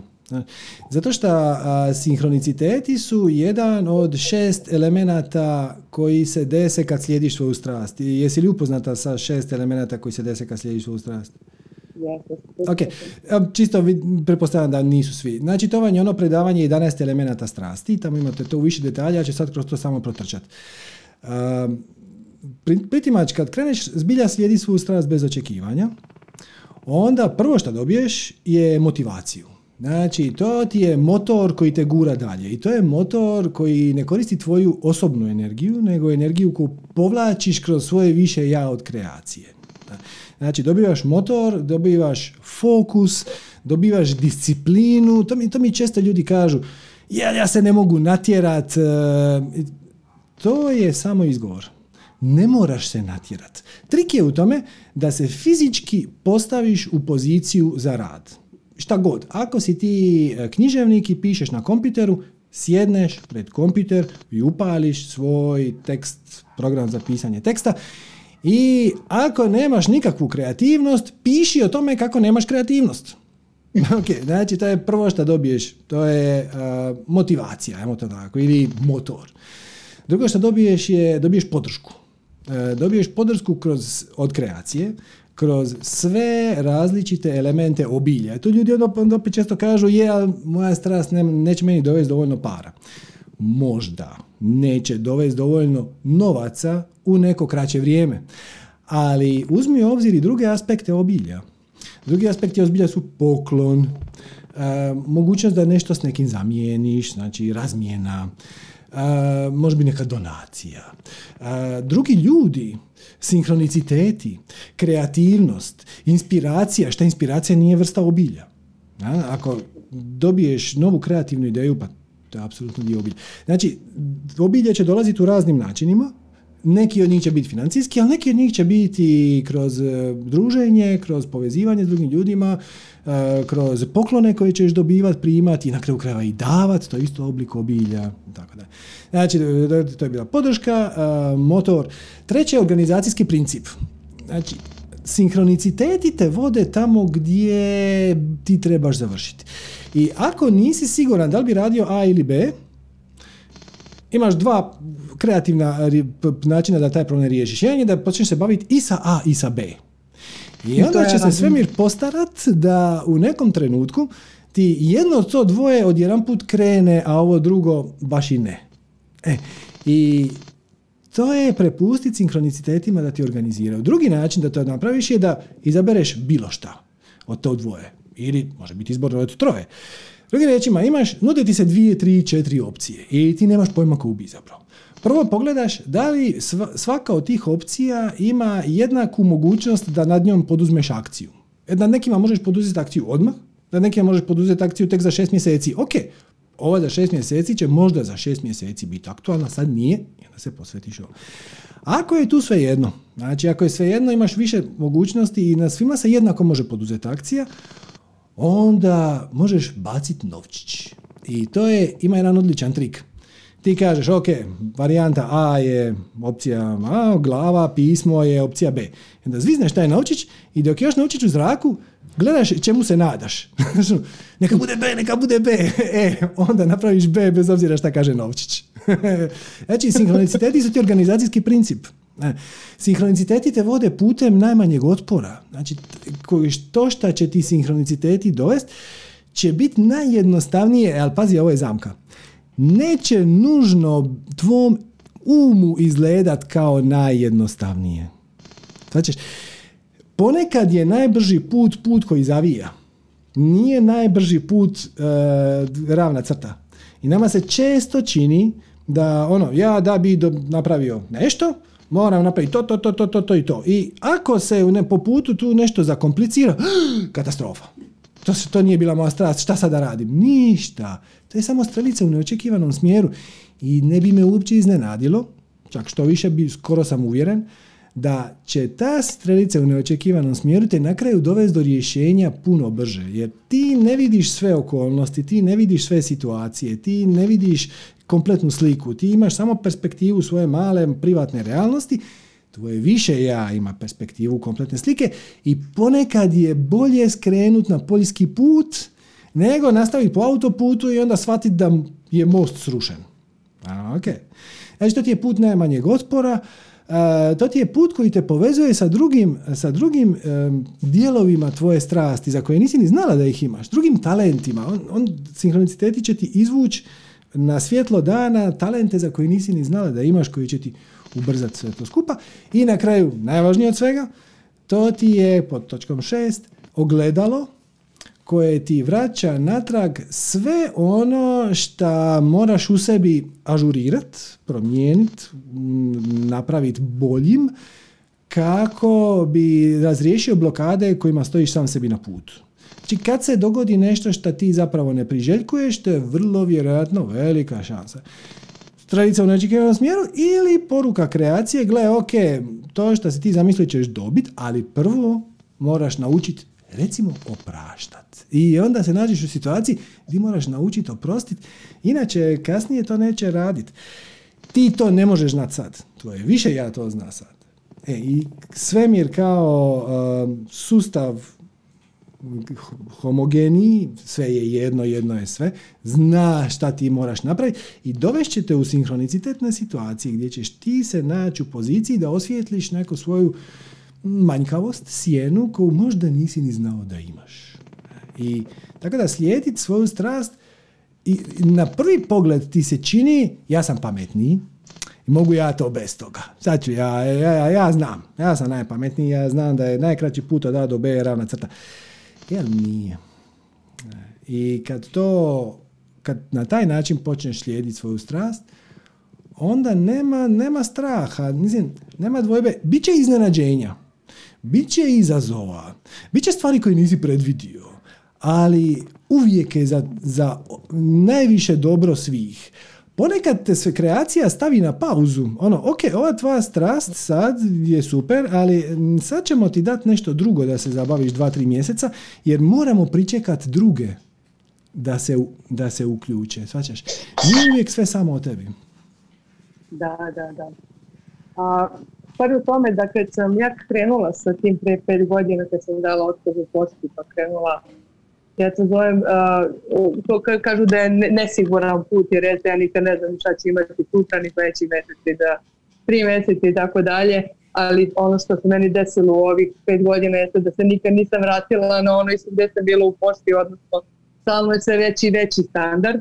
Međutim, nešto u posljednje vrijeme stvarno ovaj, uh, počela sam i da snijem više videa, a i nešto me vuče ka, kao ovoj drugoj strani, a po drugoj strani ne mogu ovo da se odreknem, jer mi to neka vrsta, mislim, ljubavi, zato što je to ipak i, također isto podučavanje, to, to je po prirodi radim, nije mi nešto što... Kako je uzbudljivo, ovaj... kako je uzbudljivo, da, da, da. Znači, to, ova igra života na planeti Zemlji je velikim dijelom igra balansiranja. Balansiranja krajnosti, e, transformacije negativnih energija u pozitivne.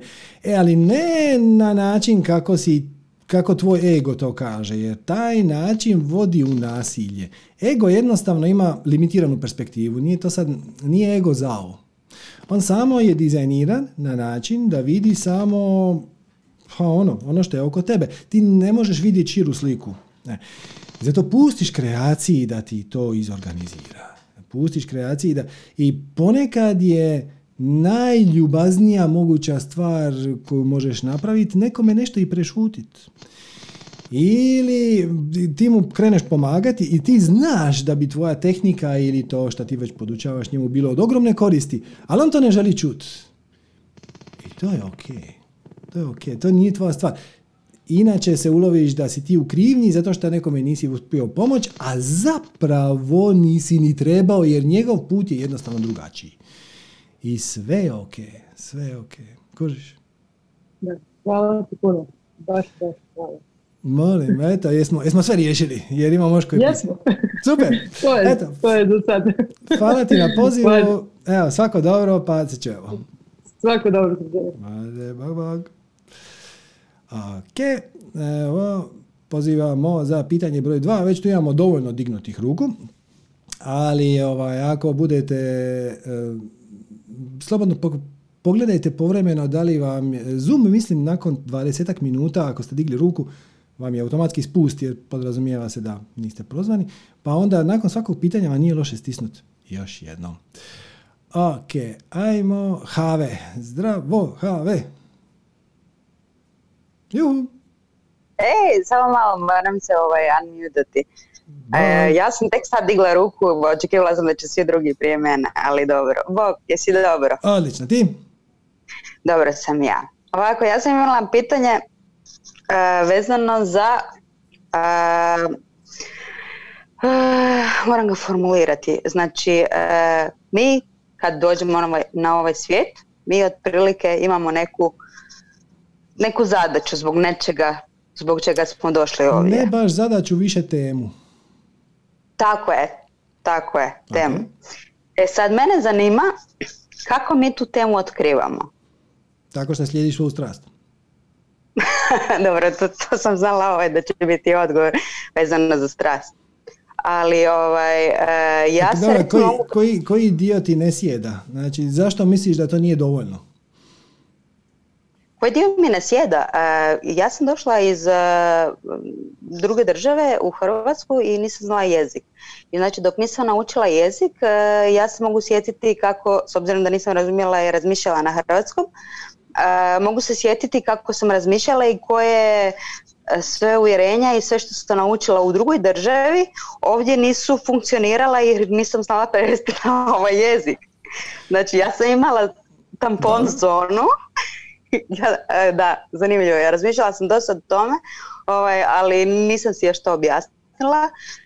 Znači, ja sam imala tampon zonu gdje e, sam znala šta sam otprilike naučila kod dijete u tim nekim, do neke devet do deset godine i onda je trajalo razdoblje kad sam ja samo učila jezik i kako funkcionirati. Dobro. E, tako da sam kroz život, znači kroz život sam prolazila um, bez da, događaju se stvari, svašta se događa, ali ja ne, um, ne dajem tome dobro, loše predznak. Znači jednostavno događaju se. To je i super. Ovaj, e, dobro. I onda sam došla u razdoblje u životu. ne, znam, ne znam da li ću moći objasniti. I onda sam došla u razdoblje u životu uh, kada sam počela kupiti. Kupiti. Je li to dobra riječ? Kupiti, pokupiti. Dobro, skupljati. Ako se ne? Ljudi skupljati, da, skupljati kakice. Možete to tako. Čije? Ja to vidjet, ne znam čije, jednostavno okolina se ponaša tako, okolina očekuje da se ti ponašaš i ti se počneš ponašati tako, makar, znači to nije, da, da, ovaj, da, da, da, osjetiš. Ti, zamačat, zamačat, zamačat. Ima trideset sekundi da si rekla da ti stvarima ne pridaješ plus i minus, da se jednostavno ih prihvaća takve kakve jeste. Sad su naput postali kakice, tako da sad ja bih rekao da, ne znam, možda, možda u tvojoj žargonu kakica nešto pozitivno. Nije. Ok, znači ne, dala si tome negativan predznak. Znači, Zašto, zašto bi to bilo išta drugačije od onoga što si rekla prije dvije minute? Ne, rekla sam da sam, znači, u tampon zoni dok sam učila jezik nisam pridavala, znači stvari su se događale. I onda se počeo događati život gdje sam ja počela stvarima pridodati pozitivan, negativan predznak, gdje sam počela skupljati zapravo... Uh, Dobro, dobro, ali pozitivno ili, pozitivno ili negativno u odnosu na što? E pa, u odnosu na što? Uh-huh. Pa ja sam počela, znači sad koji stavljati ja? U kutuje. Ko, ček, ček, ček, ti kažeš ja. U kutije. Okay, koji ja? Koji kad, ja? Kažeš, kad kažeš ja, na što točno misliš? Pa, kad kažem ja, tu su dva ja. Jedan ja je... Uh, Kad, kad to pogledam, to je ono dijete koje se svijet vidi uh, kroz oči uh, kao uvijek nešto novo, a, ima, a imam i ja, smiješno, imam ja koji je uh, ovaj... Ne, ne, ne, ne, to su sve maske. Tvoje pravo ja je on kraj toga. Svačaš? Znači, to što mu ti pričaš, to je osobnost, to je osoba. Ok, je li ti poznato ovo? Samo tren. Samo tren. Hm. Aha, evo ga. Ovo. Jesi vidjela kad ovo? E, ne vidim baš dobro, emocije, misli, jesam, vidjela sam. Ok, to je dijagram koji ti objašnjava kako funkcionira, to je struktura osobnosti. To ti je objašnjeno. I on je u detalje objašnjen u onom predavanju, u nekoliko njih. Svjesno upravljanje emocijama i recimo živjeti od strasti, tako da m, nećemo ga sad tumačiti jer to je malo šira priča. Ali to što ti kažeš, to je value judgment, to dobro, loše, to je zapravo je perspektiva ega, to je tvoja percepcija, tvoja, tvoja interpretacija, ona proizlazi iz tvojih definicija i uvjerenja, to nije tvoje pravo ja. Tvoje pravo ja je ono ja koje je u stanju percipirati tvoje emocije i u stanju percipirati tvoje misli. Jer ti jasno znaš šta misliš, je li tako? Naravno. Ok. Ko je taj koji zna šta ti misliš? S koje perspektive, iz koje točke gledišta ti si u stanju promatrati svoje vlastite misli? S koje točke gledišta? Dakle, ti se identificiraš sa svojim mislima i sa svojim emocijama. Ti kažeš ja sam ljuta i ja sad skupljam negativno, pozitivno, bla, bla, bla, bla, bla. Ali kako znaš? Kako znaš šta misliš? Svačaš? Zna... Pa jer stanem. Ne, ali stane, ko stane? Svačeš, hoćete uputiti na sljedeće. Kreacija, Dara, jesi li, neko, jesi li, neko stane. Jesi li ikad sjela u meditaciju na tri minute? Jesam. Ok. Puno puta. Puno puta, odlično. Kad sjedneš u meditaciju, u stanju si percipirati, znači vidiš svoje tjelesne senzacije. Te znaš je li te svrbi ruka, znaš jesi gladan, jesi žedan, je li tako? Tako u stanju je. Si promatrati svoje emocije. Znaš da si nervozan, znaš da si ljuta, živčana, sretna, bilo šta. Znači, možeš promatrati sve te emocije. možeš promatrati svoje misli. Znači, ti možeš jasno reći, ja mislim da je ovo pozitivno, a ja mislim da je ovo negativno, je li tako? Tako je. Ok, ko je taj koji promatra? E, pa to... To ono, ja to osobno doživjela nisam, da ja znam ko to promatra. Ja mogu samo ispričati koje sam ja slušala iz predavanja i čitala. Ne možeš ti njemu ništa ispričati. Ali ja nisam. On živi, on kraj riječi, njega boli briga šta ti mi imaš da reći. Tvoja svijest. Tvoja... To se ne može opisati. Onaj ko promatra, to, to nema... Um... Ne moraš ti nema dati njegovu skicu. Nema... Ne, dakle, i, i, i... ne mogu. To je, ne, ne, ne, samo ti hoću reći. To je ja iz kojeg ima smisla pričat. Taj ja nema veze sa pozitivnim i negativnim. On promatra tvoje iskustvo života. Shvaćaš? Da, ja znam promatrati kroz njega. Da. To je sto... Čekaj, samo, samo da vidim. Aha, nemam sad tu. Možete zamisliti ovako.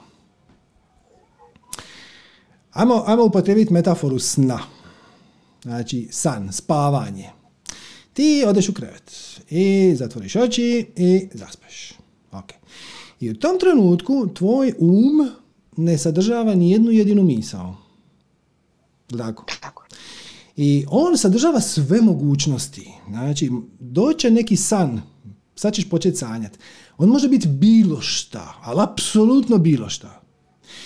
I onda krene neki san u kojem si ti princeza i čekaš princa na bijelom konju. E sad je već se dogodilo unutar tog sna određeni scenarij. Svačaš? Sad se već dogodio to, ti si princeza, tamo su kule, ovamo su zastave, dole su konji, i tako dalje, i tako dalje. Ok, znači dogodio se neki scenarij. I unutar tog scenarija ti proživljavaš neku igru, neki život. I limitirana si u velikoj mjeri sa scenarijem kao takvim.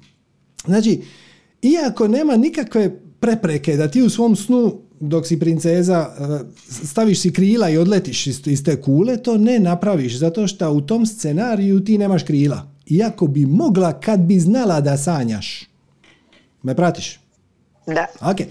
I sad dolazi neki princ na bijelom konju i on se tuče sa zmajem i odsjeće mu glavu i ovo ono. Ko je kreirao tog princa na bijelom konju? Gdje se događa ta drama? Odakle dolazi taj zmaj? To je sve u tvojoj glavi. Ne, ne, ne, ne, ne, ne, ne, ne, ne, ne. Ne, ne, ne, ne, ne, ne, ne, nema veze. Ako ti smeta ovaj, ako misliš da je tvoja podsvijest kreirala priču princa na bijelom konju i tebe kao princeza, ajmo zamijeniti priču. Jer ti ćeš se sad probuditi i onda ćeš popiti čašu vode i vratit ćeš se i sanjaćeš nešto posve drugo. Sanjaćeš Dobre. Da hodaš ulicama Pariza. Ko je kreirao te ulice Pariza? To je sve u tvojoj glavi. Svaćaš?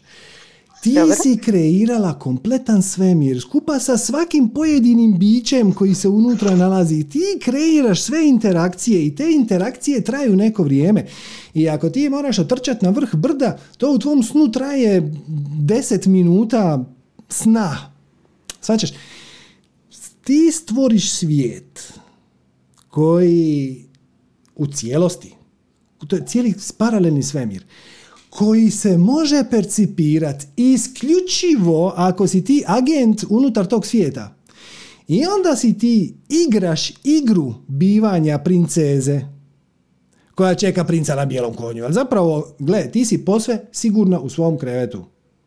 Ništa ti se ne može dogoditi, svačaš?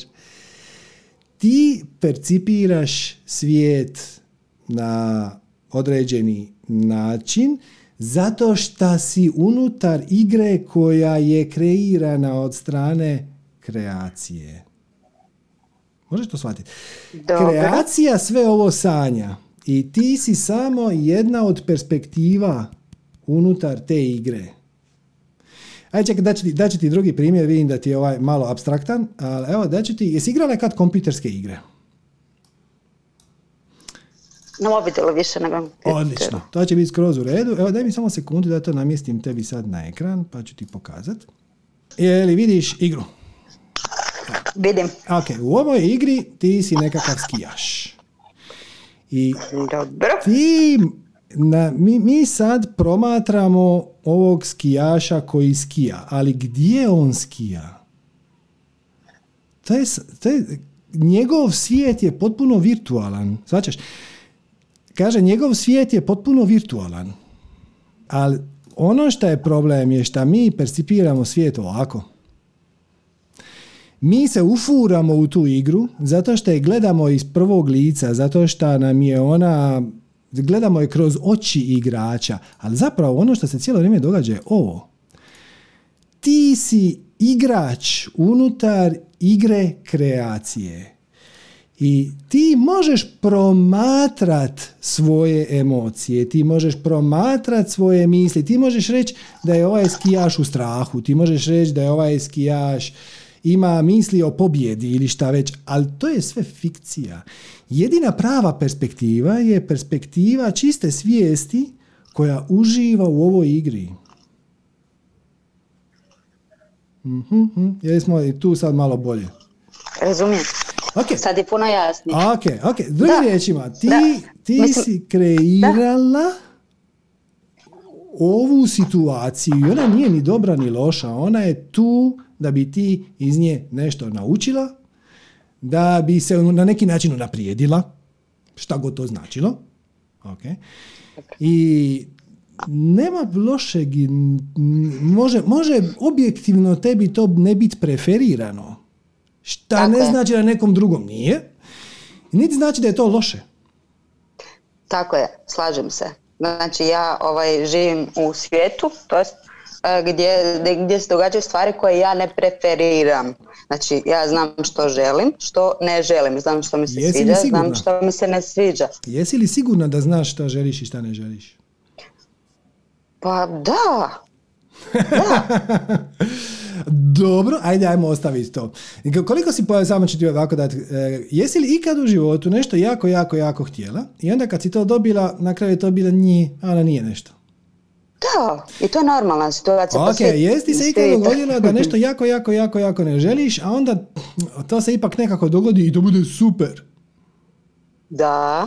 Drugim riječima, ti ja ne da. znaš šta želiš i šta ne želiš. Ti samo znaš ono šta ti je sad unutar aktualnog seta definicija i uvjerenja se sviđa ili ne sviđa. Kao, ja bi rađe da je neko drugačije. Ali, ali, evo, sam, samo dolazimo na sad po poantu. Ako invalidiraš ono što ne želiš, onda se zapleteš u energiju neželjenog. Svačaš? Jedna stvar je reći, ja bi volila da je danas sunčan dan. To je okej. Okay. Ali ako kažeš, ja mrzim današnji dan jer nije dovoljno toplo, zeznula si se. Zato šta... Ne, nisam ja takav tip. Nema veze. Ovo ja sad pričam za ostalih osamsto pedeset ljudi koji su na YouTubeu, ako to nije za tebe. Hoću ti reći, time šta ti si čvrsta oko toga šta je dobro, a šta nije dobro. Prvo za pitanje za koga. Onda ti kažeš, u meni ima dvije osobe, nema u tebi dvije osobe.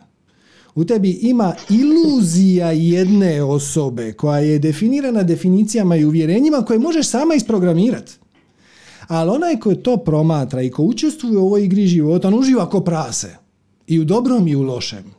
I čak ponekad tvoje više ja tebi namjerno namjesti spačku. Da bi se zabavio ili da bi provjerio da li si naučio lekciju od prije. Ti kažeš da ti tebe više ne smeta kad te ljudi naprave nešto, a onda ti se dogodi upravo to pa da vidimo mi je li to točno. Tako da, jako je nezahvalno govoriti o plus i minus, dobro, loše, to je jako, jako subjektivno i mijenja se, jer ono što ti je bilo super pred deset godina više nije, ono što ti pred deset godina nije bilo dobro, sad ti je izvrsno. Viš, sve ostalo su patke. Kva, kva, kva, kva, patke. Da, da, da, patke u boci koje treba izvaditi, jer ja bi da je svijet ovakav, a ne onakav, ali... Postoji dobar razlog zašto je svijet ovakav. I da budemo kom, potpuno precizni, S, postoji beskonačan broj paralelnih realnosti i ti si u onoj u kojoj trebaš biti. U kojoj trebam biti. Da, ona koja rezonira sa tvojim aktualnim sustavom definicije uvjerenja, jer oni proizvode tebi vibraciju i ta vibracija te rezonacijom gura u one paralelne realnosti koje su adekvatne za tu vibraciju. Drugim rječima, sve šta vidiš da ti se ne sviđa zapravo te upućuje na nešto unutar tebe šta trebaš promijeniti. Dobro. Ok. Mama, ti imaš šest tajne. Jesam li ovim izbjegao pravo pitanje? Samo malo ti ja pričam. Samo. Evo, samo treba, ti ja samo malo pričam pa ću dobro. E, otprilike, otprilike je to to, ali mene više zanimalo ovaj... Um, kako, znači, kažete e,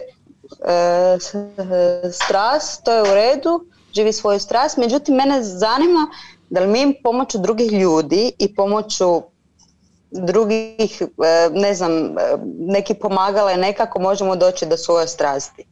E, uopće ne mogu razgo... uopće ne mogu pričati.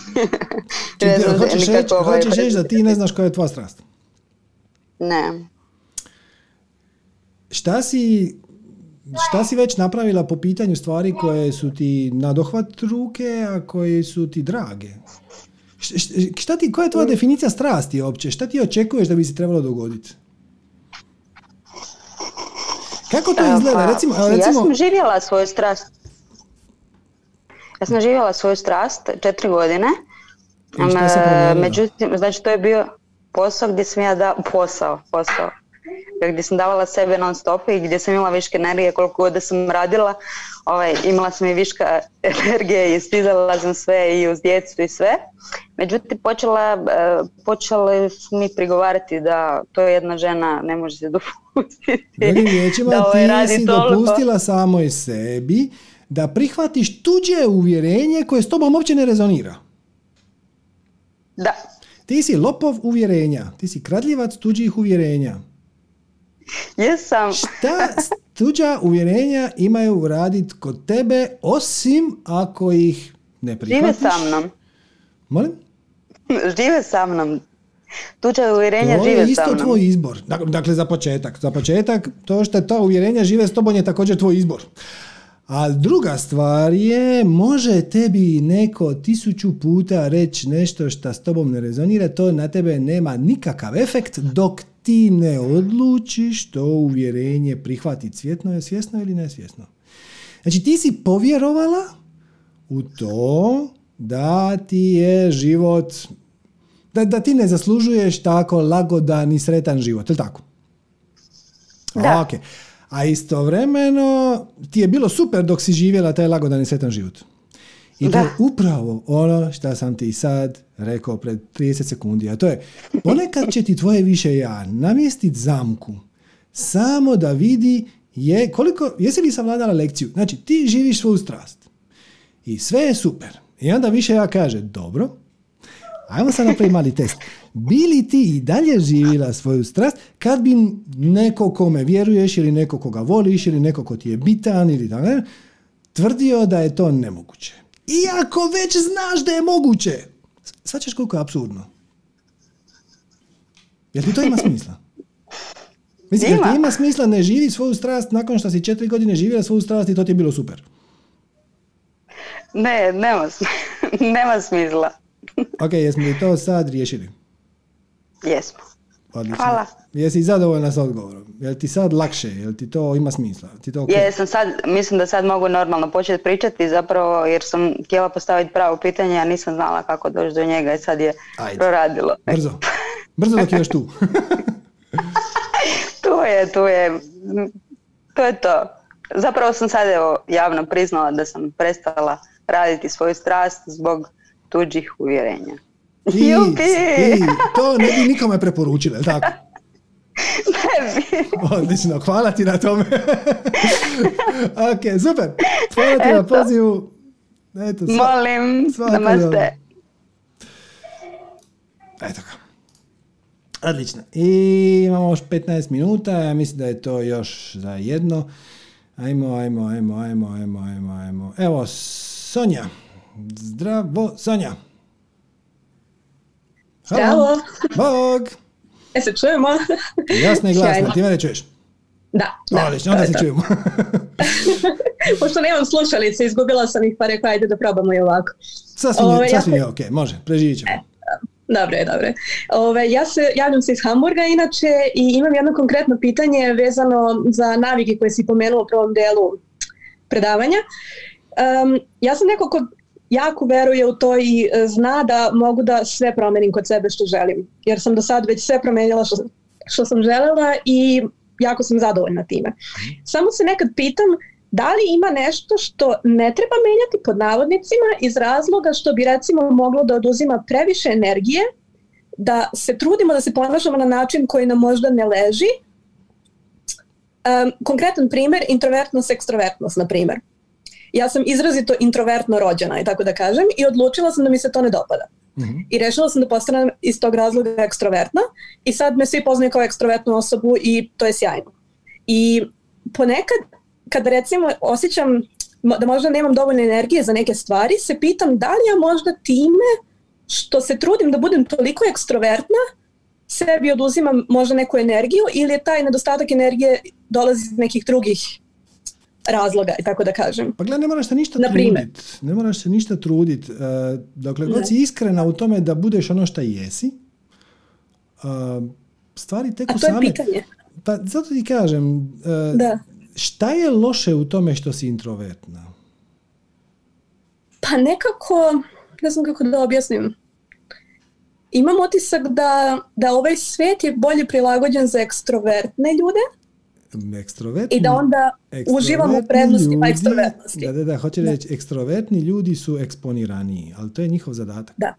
To je njihov zadatak. Da. Gle, kad ti dođeš na rock koncert, i tamo mm-hmm. na pozornici je pet ljudi koji to, mlataraju gitare i svašta nešto rade.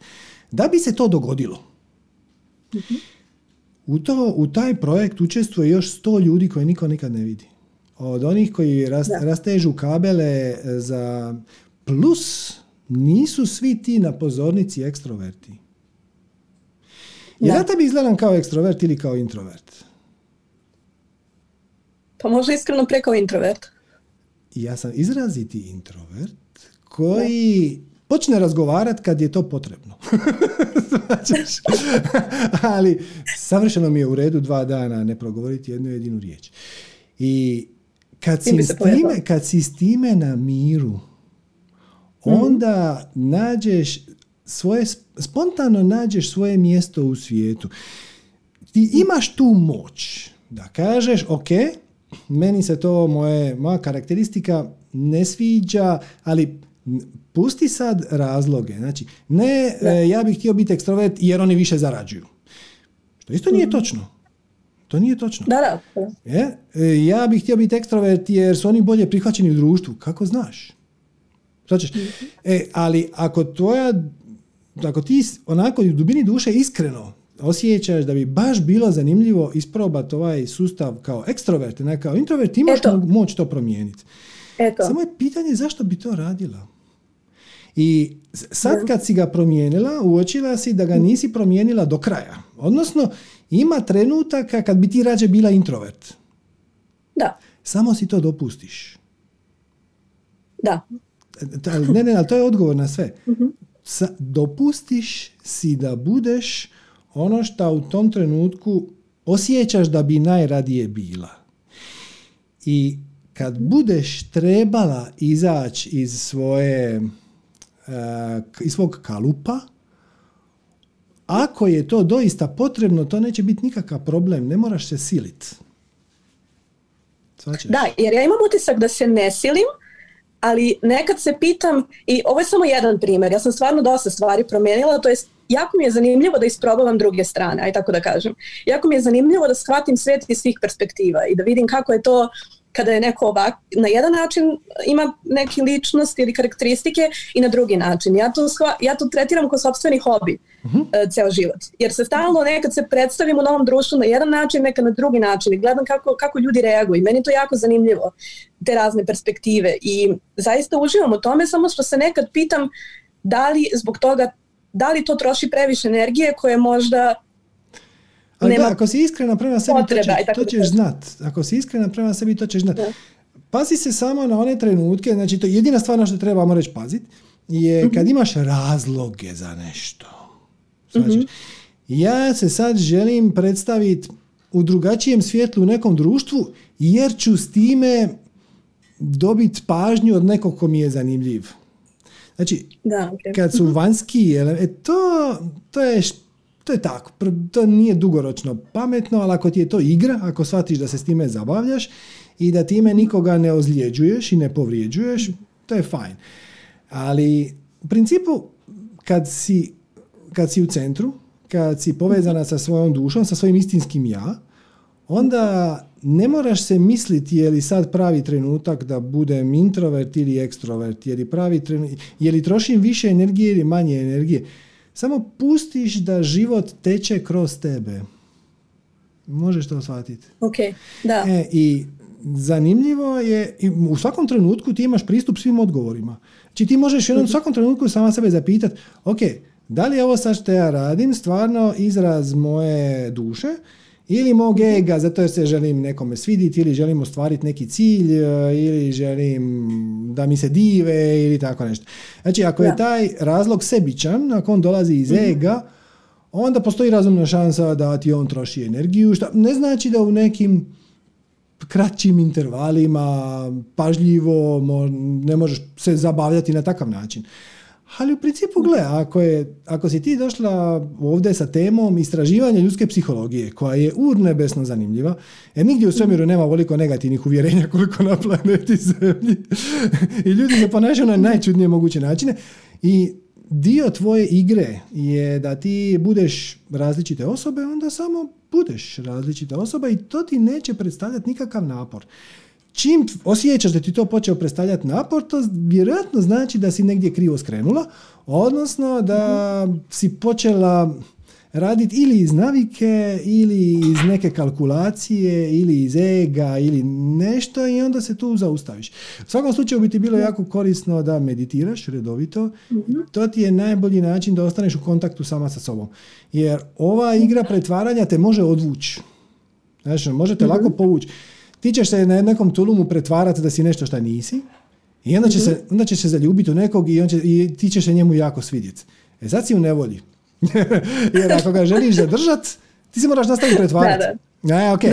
I da, da. Imaš vremena to promijeniti, pogotovo ako je to mm-hmm. na početku i onda kažeš prek sutra kad se vidite, gle, ja inače nisam takva, ali onaj dan mi je bio, došla mi je neka mušica u glavu, ali evo, sad imaš priliku mene upoznat onakvu kakva ja doista jesam, uzmi mm-hmm. ili ostavi. Da.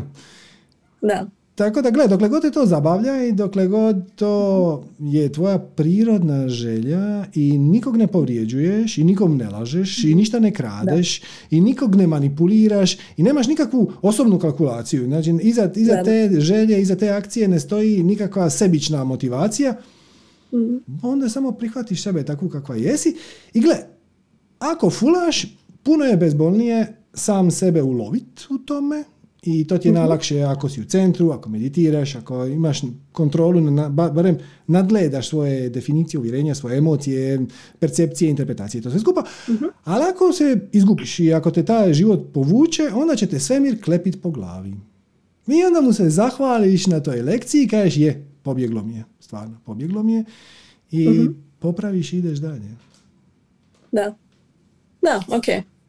Also, u, u, tako da u svakom smislu, ajde da kažem, ako, su, ako je namjera tako je jeste, u, to, u smislu igranja i isprobavanja i tako dalje, istraživanje svega toga, to samo po sebi je, da kažem, mo- moguće, znam da je moguće jer se to dešava i nije ni na koji način štetno za mene, ajde tako da se izrazim, u smislu da, da me ne, znam kako da objasnim, da me ne...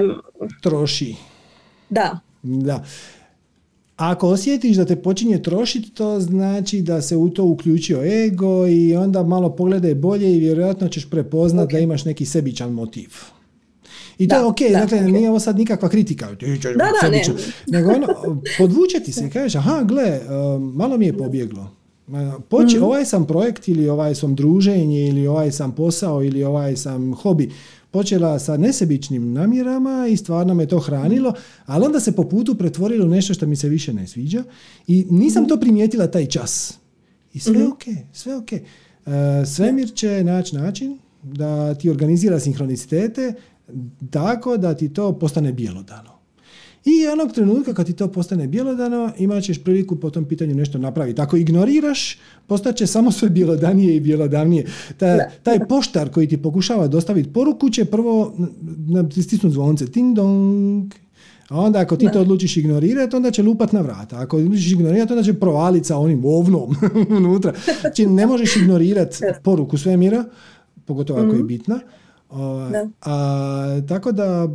Pa evo, zabavljaj se, kažem, ključno je da to radiš sa punim poštenjem. Da, da. Da, nikog, e, da, da to mm-hmm. budeš potpuno transparentna e, i, da. Da, i možda ćeš po putu zaključiti da ima još pet takvih ljudi i onda ćete se vi zajedno zabavljati. I svaki, svaki tjedan ćete napraviti tematski party na skroz drugu temu. Možda. Možda će to na kraju postati thing, možda će to postati način života za neke ljude, neki novi sadržaj će se iz toga dogoditi, novi način zabave, neki film, kazališna predstava, književno djelo, ko zna što iz toga može izaći? Da, to mi zvuči baš zanimljivo. Ko zna, dobra ideja. Eto. Da, znaš ti, ne znam, pratiš Jima Carreya, Jim Carrey u zadnje vrijeme ima dosta spiritualne nekakve istupe. Meni je, mm-hmm. prekrasno mi je bilo, uh, jedan njegov intervju, on je ispričao šta je njega potaklo na spiritualni put? Uh-huh. Njega ti je potaklo to što je on, uh, on je vrlo studiozno se priprema za uloge i on je onaj method actor. Uh, to su oni koji nikad ne izlaze iz uloge. Oni kad krenu se priprema za ulogu, dok film nije gotov, oni žive tu svoju ulogu. Da. I on se pripremao za neku ulogu i mjesecima i onda je krenulo snimanje, onda je to trajalo. U svakom slučaju on je usta, ostao u tom karakteru mjesecima, skoro godinu dana. I onda kad je film završio, kaže, ja više nisam mogao naći sebe. I onda mu je sinulo. Kaže, čovječe, mo- moja persona, ono što sam ja smatrao da jesam pred godinu dana, prije nego što sam se prihvatio uloge, je toliko bila tanka, toliko je bila nevezana za moje pravo biće, da ja sad, kad više nemam potrebu biti, ne znam, gangster ili šta je već, nemam, nije bitno, ja se sad više, ne mogu je više pronaći. On je izgubio svoj ego, ali ego u smislu uh, emocija, reakcija, sjećanja, misli, to, patki po glavi, đuro, kako bi to rekli Sanja i Ines. Uh, time šta kad je na, svjesno i namjerno na neko vrijeme napustio i onda ga više nije mogao naći. I onda je zaključio da je možda bilo pravi trenutak da potraži svoje istinsko ja, a ne ono koje je vjerovao da je njegovo ja pred godinu dana, jer očito nije, jer sad ga više nema. Da. Tako da gluma je isto jedan interesantan način uh, na koji se može doći do spoznaje da to što mi smatramo pod ja, kad kažemo ja, je puno tanje i nebitnije nego šta nam se činilo. To su samo uglavnom uvjetovani obrasci i programi koje smo pokupili sa svih strana kroz definiciju uvjerenja. Možda je ovaj tvoj put način na koji ćeš saznat više od sebi. Jer igrajući različite Staka. uloge, da, igrajući različite uloge, ponekad ćeš shvatiti da ti neke uloge uopće ne sjede. Neke da. ti sjede donekle, a neke ti sjede sasvim. To može i vrlo zanimljivo. Da, da, baš, baš mi je to navika. Ali onda pitanje je da li ima išta što sam stvarno ja, što tako, ne znam kako da objasnim u smislu da, da, što da, je fiksno da, nekako. Da, da, da, promatrač svega toga. Promatrač, da. Promatrač okay. svega toga, odnosno, ako hoćeš tehničkim terminom, čista svijest. Da. Odnosno, perspektiva iz koje imaš uvid u svoje misli, u svoje emocije, u svoja sjećanja. Da, da, okej. Okay. To je to. Sjajno. Hvala puno. Može, hvala tebi. Hvala. Eto ga ljudi, uh, mislim da je to za danas to. Evo, ispucali smo naša dva sata. Ja ću vas još samo još jednom podsjetiti na boginje. Uh, seminar, tečaj, jedan mjesec uh, za žene. double-u double-u double-u dot om dot h r kroz boginje. Sve je online, tako da veselimo vam se bez obzira odakle dolazite. Uh, pa evo, to će biti silno zanimljivo. Prva generacija je raspamećena, oduševljena, rezultati su fantastični. i mnogi od polaznika su se nastavili družiti, tako da je to imalo eto, društvenu komponentu. Ovaj, iskreno preporučamo, to vam počinje osamnaestog osmog još nije kasno da se prijavite i eto, do tada svako dobro, hvala vam na pažnji, hvala vam na vremenu. Um, ako vam je ovo bilo zanimljivo ili korisno, primamo donacije. Sa, imam to, e, imam to. Podržite nas donacije. Ovo je novi video mikser pa se malo gubim, ali jako mi se sviđa stvar, tako da ostaće to i za neke iduće sacanke. Nadam se već idući tjedan. Pa eto, do tada svako dobro, hvala vam lijepa, namaste i vidimo se.